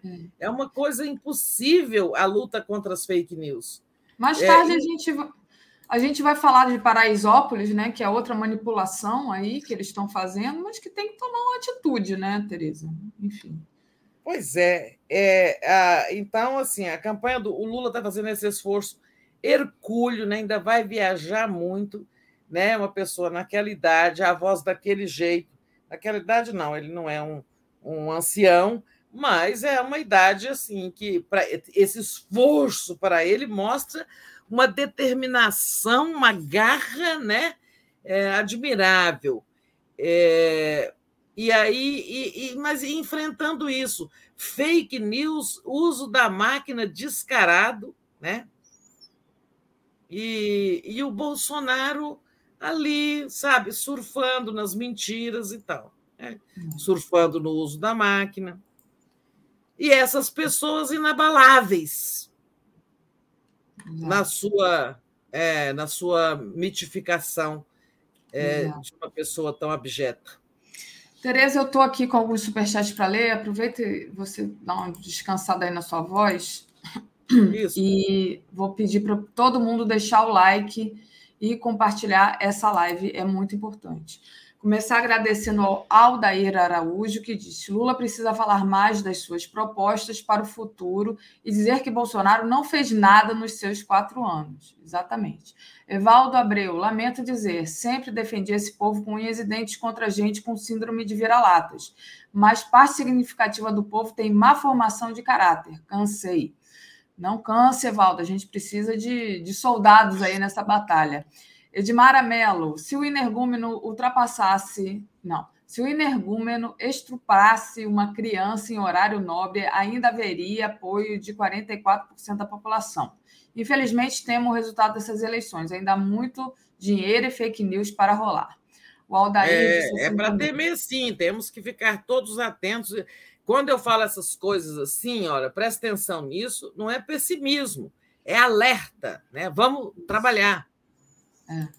O Aldair diz: sinto que esta semana e a semana que vem a excelentíssima diretor, a excelentíssima diretoria está a todo vapor. Temos que dar o máximo de nós nesta reta final para não perdermos a eleição. Eles não estão brincando. Quebra muro BR diz: Petrolão do PT na TV, Passadina, refinarias, gasoduto, Campos do Pressal e BR distribuidora doados. Petrolão de mais de 100 bilhões pagos em dividendos. O povo pagou essa conta na bomba. E Moro voltou à cena do crime no debate. Reage PT, explica na TV, diz ele. É, depois eu passo para a Teresa se ela quiser falar sobre isso rapidamente. Daniel Miag. Por mim, já me contento se o Lula ganhar com 50% mais um voto. Pedro uhum. Gustavo, Atlas Intel, Minas Gerais, Lula 51%, Bozo 48%. Que Deus nos livre. O Ardsworth é, pede para o Joaquim escrever um livro sobre o Adélio. Vou, vou falar com o Joaquim sobre esse superchat. A Viviane Jacob, temos que re, ir registrar o desaparecimento do Ciro. É, ontem eu estava perguntando para os pedetistas, cadê o Ciro? Boa. O Ricardo Souza, Brasil Paralelo já anuncia um documentário revelador sobre o caso Adélio. Foi falado isso mais cedo aqui também, Ricardo. Regina Monteiro, recebi um convite para um curso ministrado pelo Paulo, padre Paulo Ricardo sobre a ligação entre Karl Marx e o satanismo. O jogo é pesado. Gente, esse padre Ricardo deve ser filho do Olavo de Carvalho, né? Só pode. César Santos, nosso pessoal, esse Tarcísio é muito vazio, faltou no Roda Viva e a Haddad é muito superior. Valeu. E a Marise Rodrigues manda aqui um super sticker. Muito bem, Tereza. É, avançamos ou você quer ainda responder? Não, não. não. Vamos em frente. Vamos Eu em acho frente. que o Ciro viajou, tá? Será que ele foi para Paris? Ele sumiu das redes sociais também, ou foi para a praia. É, pode ter sido. Tereza, você já falou aí essa questão é, da CEF, né, que já emprestou 1,8 bilhão de reais a pessoas que recebem o BPC e o Auxílio Brasil, né? E que isso explicaria a ligeira queda de Lula nas faixas de mais baixa renda. Muita coisa, isso é compra de votos, a gente está vendo, né? Ou tentativa de compra de votos. Você já falou um pouquinho, não sei se você vai querer aprofundar, senão a gente passa para outra. É, não, eu acho que essa denúncia tem que rodar o mundo, sabe? É, tem que circular muito. Então, por isso que às vezes eu insisto em certos assuntos, porque sei que todos vocês da comunidade têm o poder de propagação, de difusão. É, o IDEC, Instituto de Defesa do Consumidor, que é uma entidade da sociedade civil, está denunciando o um número enorme de queixas que chegam lá sobre isso, sabe? Estão atuando nesses empréstimos, além da Caixa, é, uma financeira chamada Meu Tudo e o Banco Pan, acho que é pan-americano, Banco Pan. E as pessoas estão, em muitos casos, sendo forçadas, induzidas a, a não só contratar o empréstimo, como também a comprar algum produto ali, um seguro de vida, um seguro residência, sabe? De, de, desses, dessas, acho que mais os privados do que as caixas, do que a caixa, talvez. As pessoas estão recebendo telefonemas, e isso é proibido, é, esse tipo de assédio né, financeiro. As pessoas estão ligando, olha, tem aqui para você 2.600, vem cá receber e tal. As pessoas estão pegando é, 2.600, vão pagar 3.800 no final das contas. E o que é pior, né? essas pessoas estão indo para uma situação de insolvência, porque os, os 600 reais só duram até é, dezembro. Pelo menos por hora é isso que está escrito, não tem nem dinheiro no orçamento do ano que vem para continuar no valor de 600. E então, é, a pessoa pega lá 2.500 e vai descontar 300 reais, tá? É, nunca chega a 300 não, mas 280, por aí. Aí, hoje que está com 600, ainda está sobrando ali, 400, por aí para ela comer ou fazer outras coisas. Mas quando o benefício cair para 400, não vai sobrar nada, quase tudo na prestação. Então, assim, sabe, essas pessoas estão sendo empobrecidas antecipadamente por esses empréstimos. Além, é claro, da, da terrível é, constatação de que isso é, é compra de voto, né? Estão comprando votos com esses empréstimos.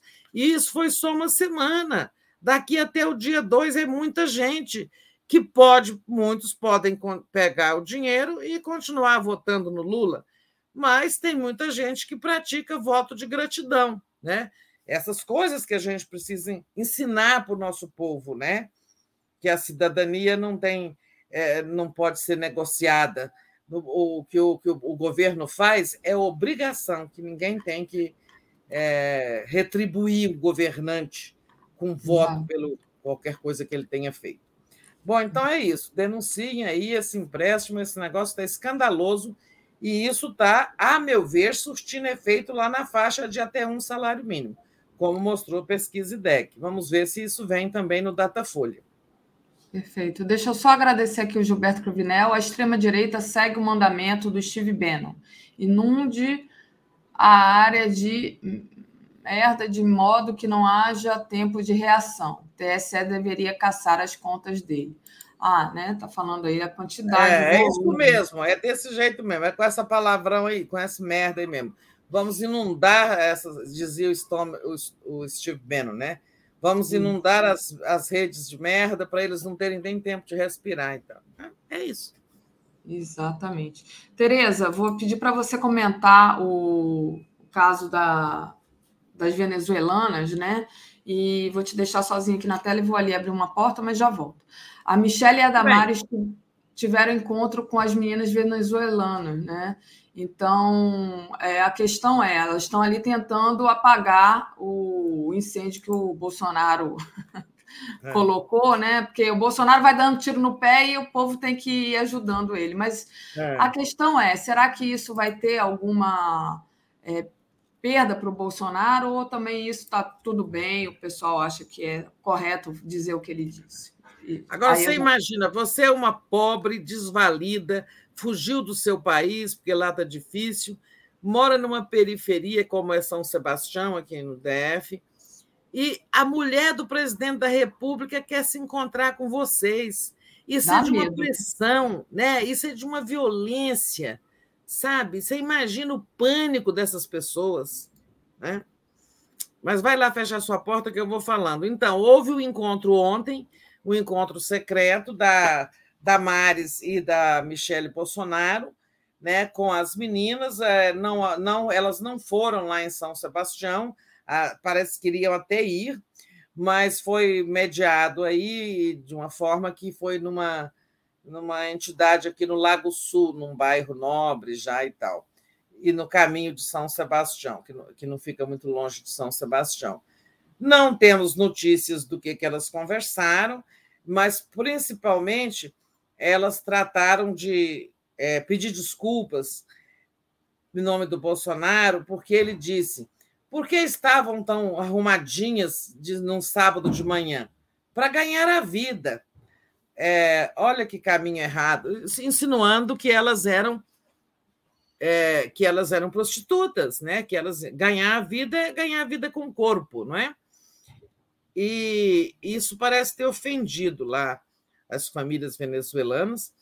E a Michelle e a Damares quiseram, sobretudo, desculpar o presidente por isso.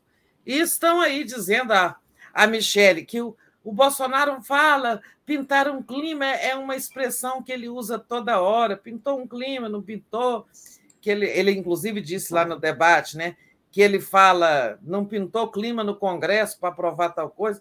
Olha, examinaram aí as lives dele, umas 128 lives, nunca viram ele falar pintou um clima. Não, não é, não parece ser uma expressão é, tão frequentemente utilizada por ele. Ninguém achou, sabe? Como ele diz no tocante de, ou a questão, não sei o quê. É, exato. Tá ok. Tá ok, isso aí tudo ele fala, né? É. É, agora, essa não. É, e, e, e, ali, quem ouve o vídeo entende que ele falou, pintou um clima no sentido de que houve uma, né, houve alguma comunicação de empatia entre ele e as meninas que o animou a dizer: posso entrar na casa de vocês.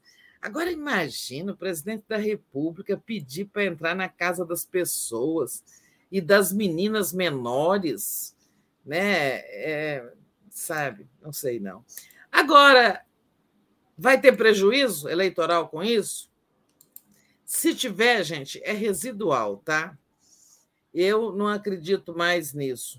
É, assim, sabe, que essas coisas, os absurdos do Bolsonaro, abalem aqueles que já estão com ele. Tá? Eu acho que esses que já estão com ele vão. O que a campanha do Lula precisa é conquistar indecisos, conquistar para que votem aqueles 33, parte dos 33 milhões de brasileiros que não votaram no primeiro turno. Tá? É, conquistar os que ainda estão indecisos, os que estão pensando em votar nulo. Tem uma, tem uma onda de voto nulo no segmento da juventude. É aí que tem que trabalhar, porque esses religiosos que estão com Bolsonaro, não acredito, sabe, que alguém deixa de votar no Bolsonaro porque ele fez isso. Alguém disse aí, fez uma piada aí, se ele matar a mãe ou se ele fizer. É, é, sabe, não vai adiantar. Esse, isso aí é, é cegueira. Tá?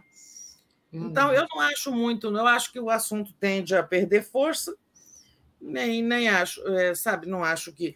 Olha, nem os tiros no pé e nem os ataques da campanha do Lula, ou de aliados do Lula, como Janones, não acho que isso tira voto do Bolsonaro tenha que conquistar os que não votaram no Bolsonaro no primeiro turno.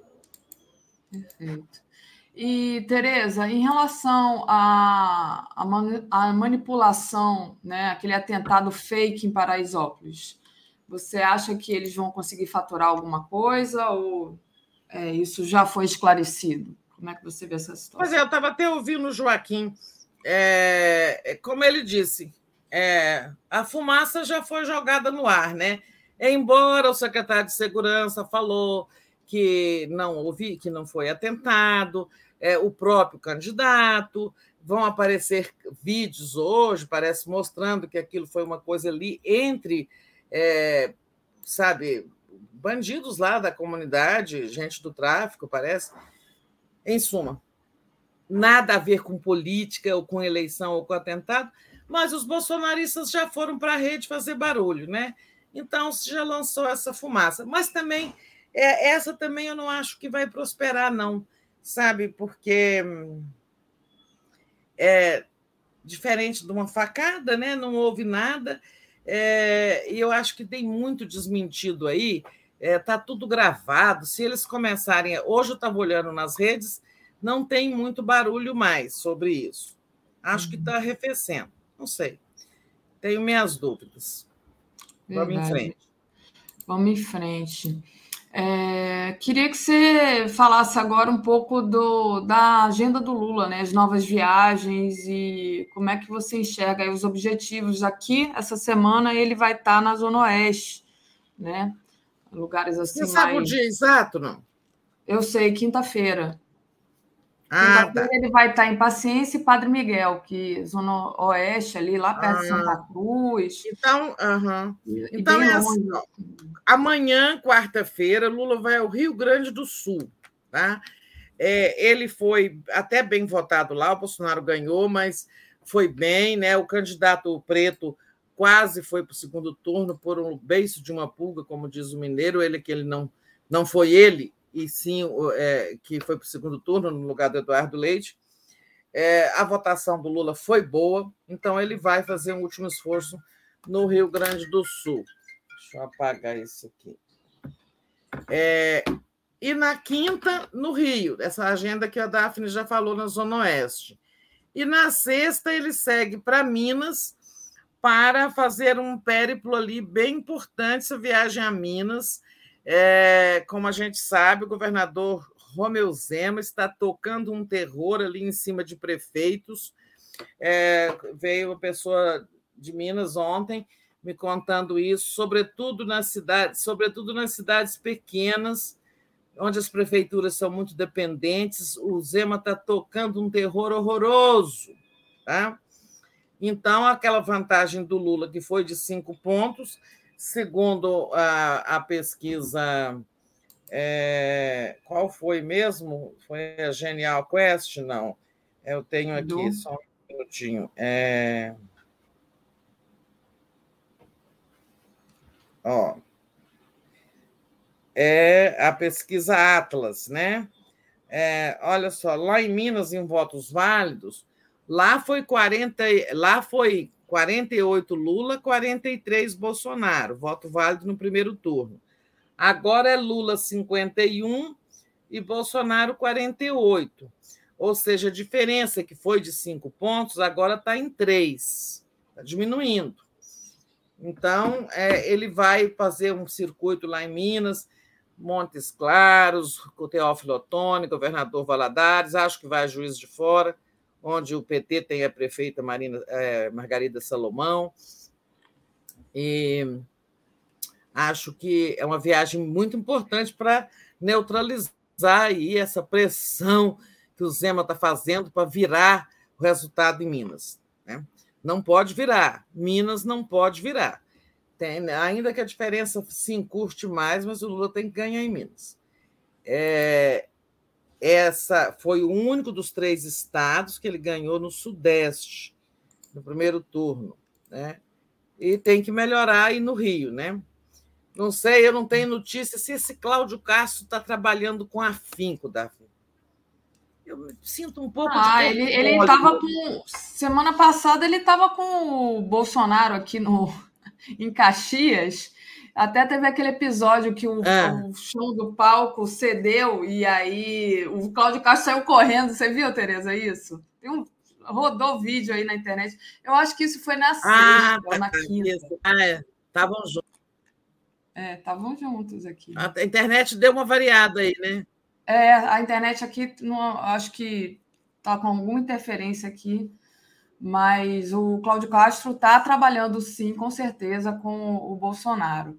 E aquele Washington Reis também, que é o prefeito de Caxias. O Moisés Souza, comer é. índio com banana não horroriza mais ninguém. Falando aí. Olha, eu gostei disso aí. Não porque, é, assim, mas é porque é em busca de absurdos. Né? É, comer índio com banana, assim, eu achei muito interessante, porque não tem mais nada que espanta as pessoas todos os horrores foram naturalizados no Brasil. É, é verdade. Gente, nós é vamos é começar de novo nesse país, né? É. Tereza, a tua internet que agora Não, eu acho eu que deu uma variada. É, foi você que deu uma travadinha, mas eu acho que já vai ficar bom de novo. Também só falta pouquinho tempo. Vamos tentar segurar por aí, né? Deixa eu agradecer a todos vocês que estão conosco aqui e trazer um novo assunto para a Tereza, né? Que é sobre o apoio que o Bolsonaro recebeu é. dos sertanejos, né? Mas também tem gente que agora está apoiando o Lula. Gente, por exemplo, do poder financeiro, é, que não aguenta mais o Bolsonaro, não porque queira o Lula, mas porque não aguenta mais o Bolsonaro. E o Lula também recebeu apoio do Arthur Vigílio e do Agripino Maia. Então, Tereza, esse, essa dança dos apoios aí, como é que você está vendo? É. Olha só, o Bolsonaro foi com os sertanejos. Eu achei uma. Não é novidade que a maioria desses artistas sertanejos são bolsonaristas, mas estava lá é, esse Gustavo Lima, estava o Leonardo, e o filho do Leonardo, João Guilherme, eu li as declarações, as postagens dele, criticou tanto o pai, falou que tem vergonha, que ama o pai, mas tem vergonha. E falou assim: perdoe o meu pai, tipo, ele é atrasado, sabe? É, o filho do. Ah, nós temos essa matéria, né? E outra coisa que eu notei é que houve uma, um racha entre as duplas sertanejas, tipo assim, Zezé de Camargo foi, mas o Luciano não foi. O Chitãozinho foi, mas o Chororó não foi. Eu né? estou Parece... procurando aqui a matéria do Chororó, cadê? Estava é... procurando aqui. Então, teve, parece que um racha aí, Sula Miranda, etc. Né? Mas hum. isso não é muito novidade, mas teve essas diferenças aí que eu estou falando, das as, é, as, as duplas que não foram completas, e teve outras, eu só que anotei isso. É, agora, o, o Lula tem hoje também em São Paulo um encontro com comunicadores, né? um grande encontro com comunicadores, blogueiros. Não era de manhã hoje? Acho que era nove, era nove e meia da manhã. É, está rolando, deve estar tá rolando é. agora. É... Ah, naquela viagem a Minas, ele, a Tebet vai com ele. A Tebet está trabalhando muito bem, tá? Foi ela que organizou, né, é, um encontro ontem lá em São Paulo, né? Ela e a Marina Silva, com pessoas assim é, muito importantes daquela sociedade paulistana ligada ao dinheiro mas pessoas mais progressistas, como a Neca Setúbel, é, uma, acho que é Teresa Bracher, e, e, outras pessoas. Diz que tinha muito peso pesado nessa reunião, né, assim, de pessoas que entendem que o Brasil não pode mais com Bolsonaro. Né? É, e, e, e isso cruzando muito com. A, é, eu não tenho a lista dessas pessoas, é, hoje que vai começar a sair matéria disso, mas é, pessoas, porque a Marina, né? Porque são assim, há um segmento da elite que tem compreensão é, do, da questão ambiental para o mundo, né? para o Brasil diante do mundo, da importância de preservar a, a, a Amazônia, de fazer um, um, um, agronegócio não predador, né? Então tem um segmento aí, é uma, não é desprezível, não, é uma coisa importante esse encontro lá com é, esse segmento. O Arthur Vigílio é um, o prefeito de Manaus, um senador, um ex-senador tucano, né, ele é do PSDB, declarou apoio ao Lula, eu acho importante, ele é é, um tucano histórico, né?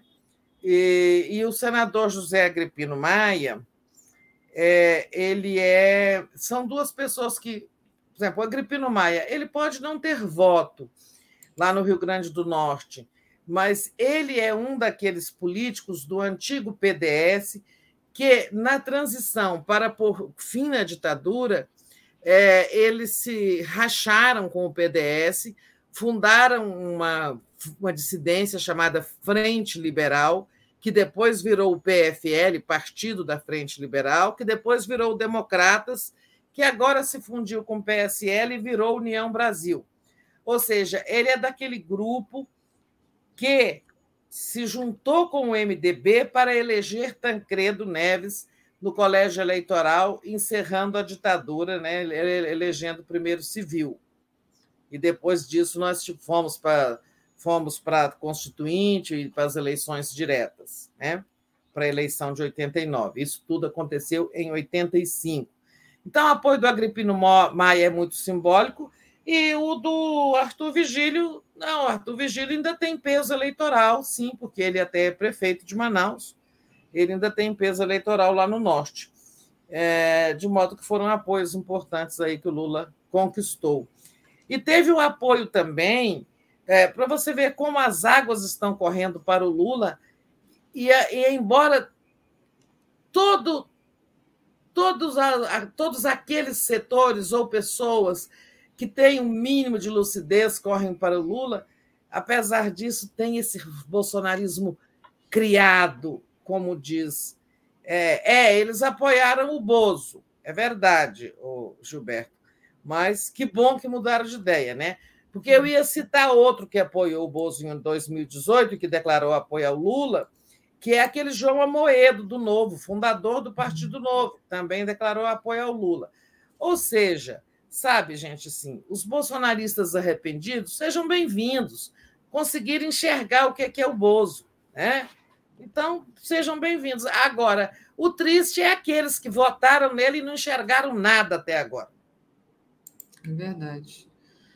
É verdade, Tereza. É... Eu dei uma trocada aqui na internet para ver se, se melhorava e acho que ficou melhor. Bom, Tereza, é isso. É, a Maria... Tem uma notícia aqui só para só para atualizar a gente, que é a Maria do Rosário, que vai entrar, é, vai acionar o Ministério Público federal para apurar a prevaricação do Bolsonaro no caso das adolescentes venezuelanas. Então, tem que ir para cima mesmo, né? tem que tomar atitude. E no mais, era isso. E o agradecer a Mônica, por favor, esclareçam sobre Flow Podcast hoje. É, parece que o Lula vai estar no Flow Podcast hoje. Eu ouvi esse anúncio também, que é um, um canal aí é, de grande audiência, mas é um canal aí que é da direita, né? É isso, Tereza. Mais alguma coisa que você queira deve trazer? Ser, o Flow Podcast deve ser é, depois do encontro com os comunicadores, né? Isso. É, é, acho que é, o, o, Bolsonaro já esteve lá é, nesse em agosto e agora vou entrevistar o Lula. Vai ser hoje às 19 horas, para quem se interessar. Tá? Isso. E agradecer ao Moisés também, que enviou o superchat. Ah, não, do Moisés era do Comer Índio com Banana, eu já tinha lido.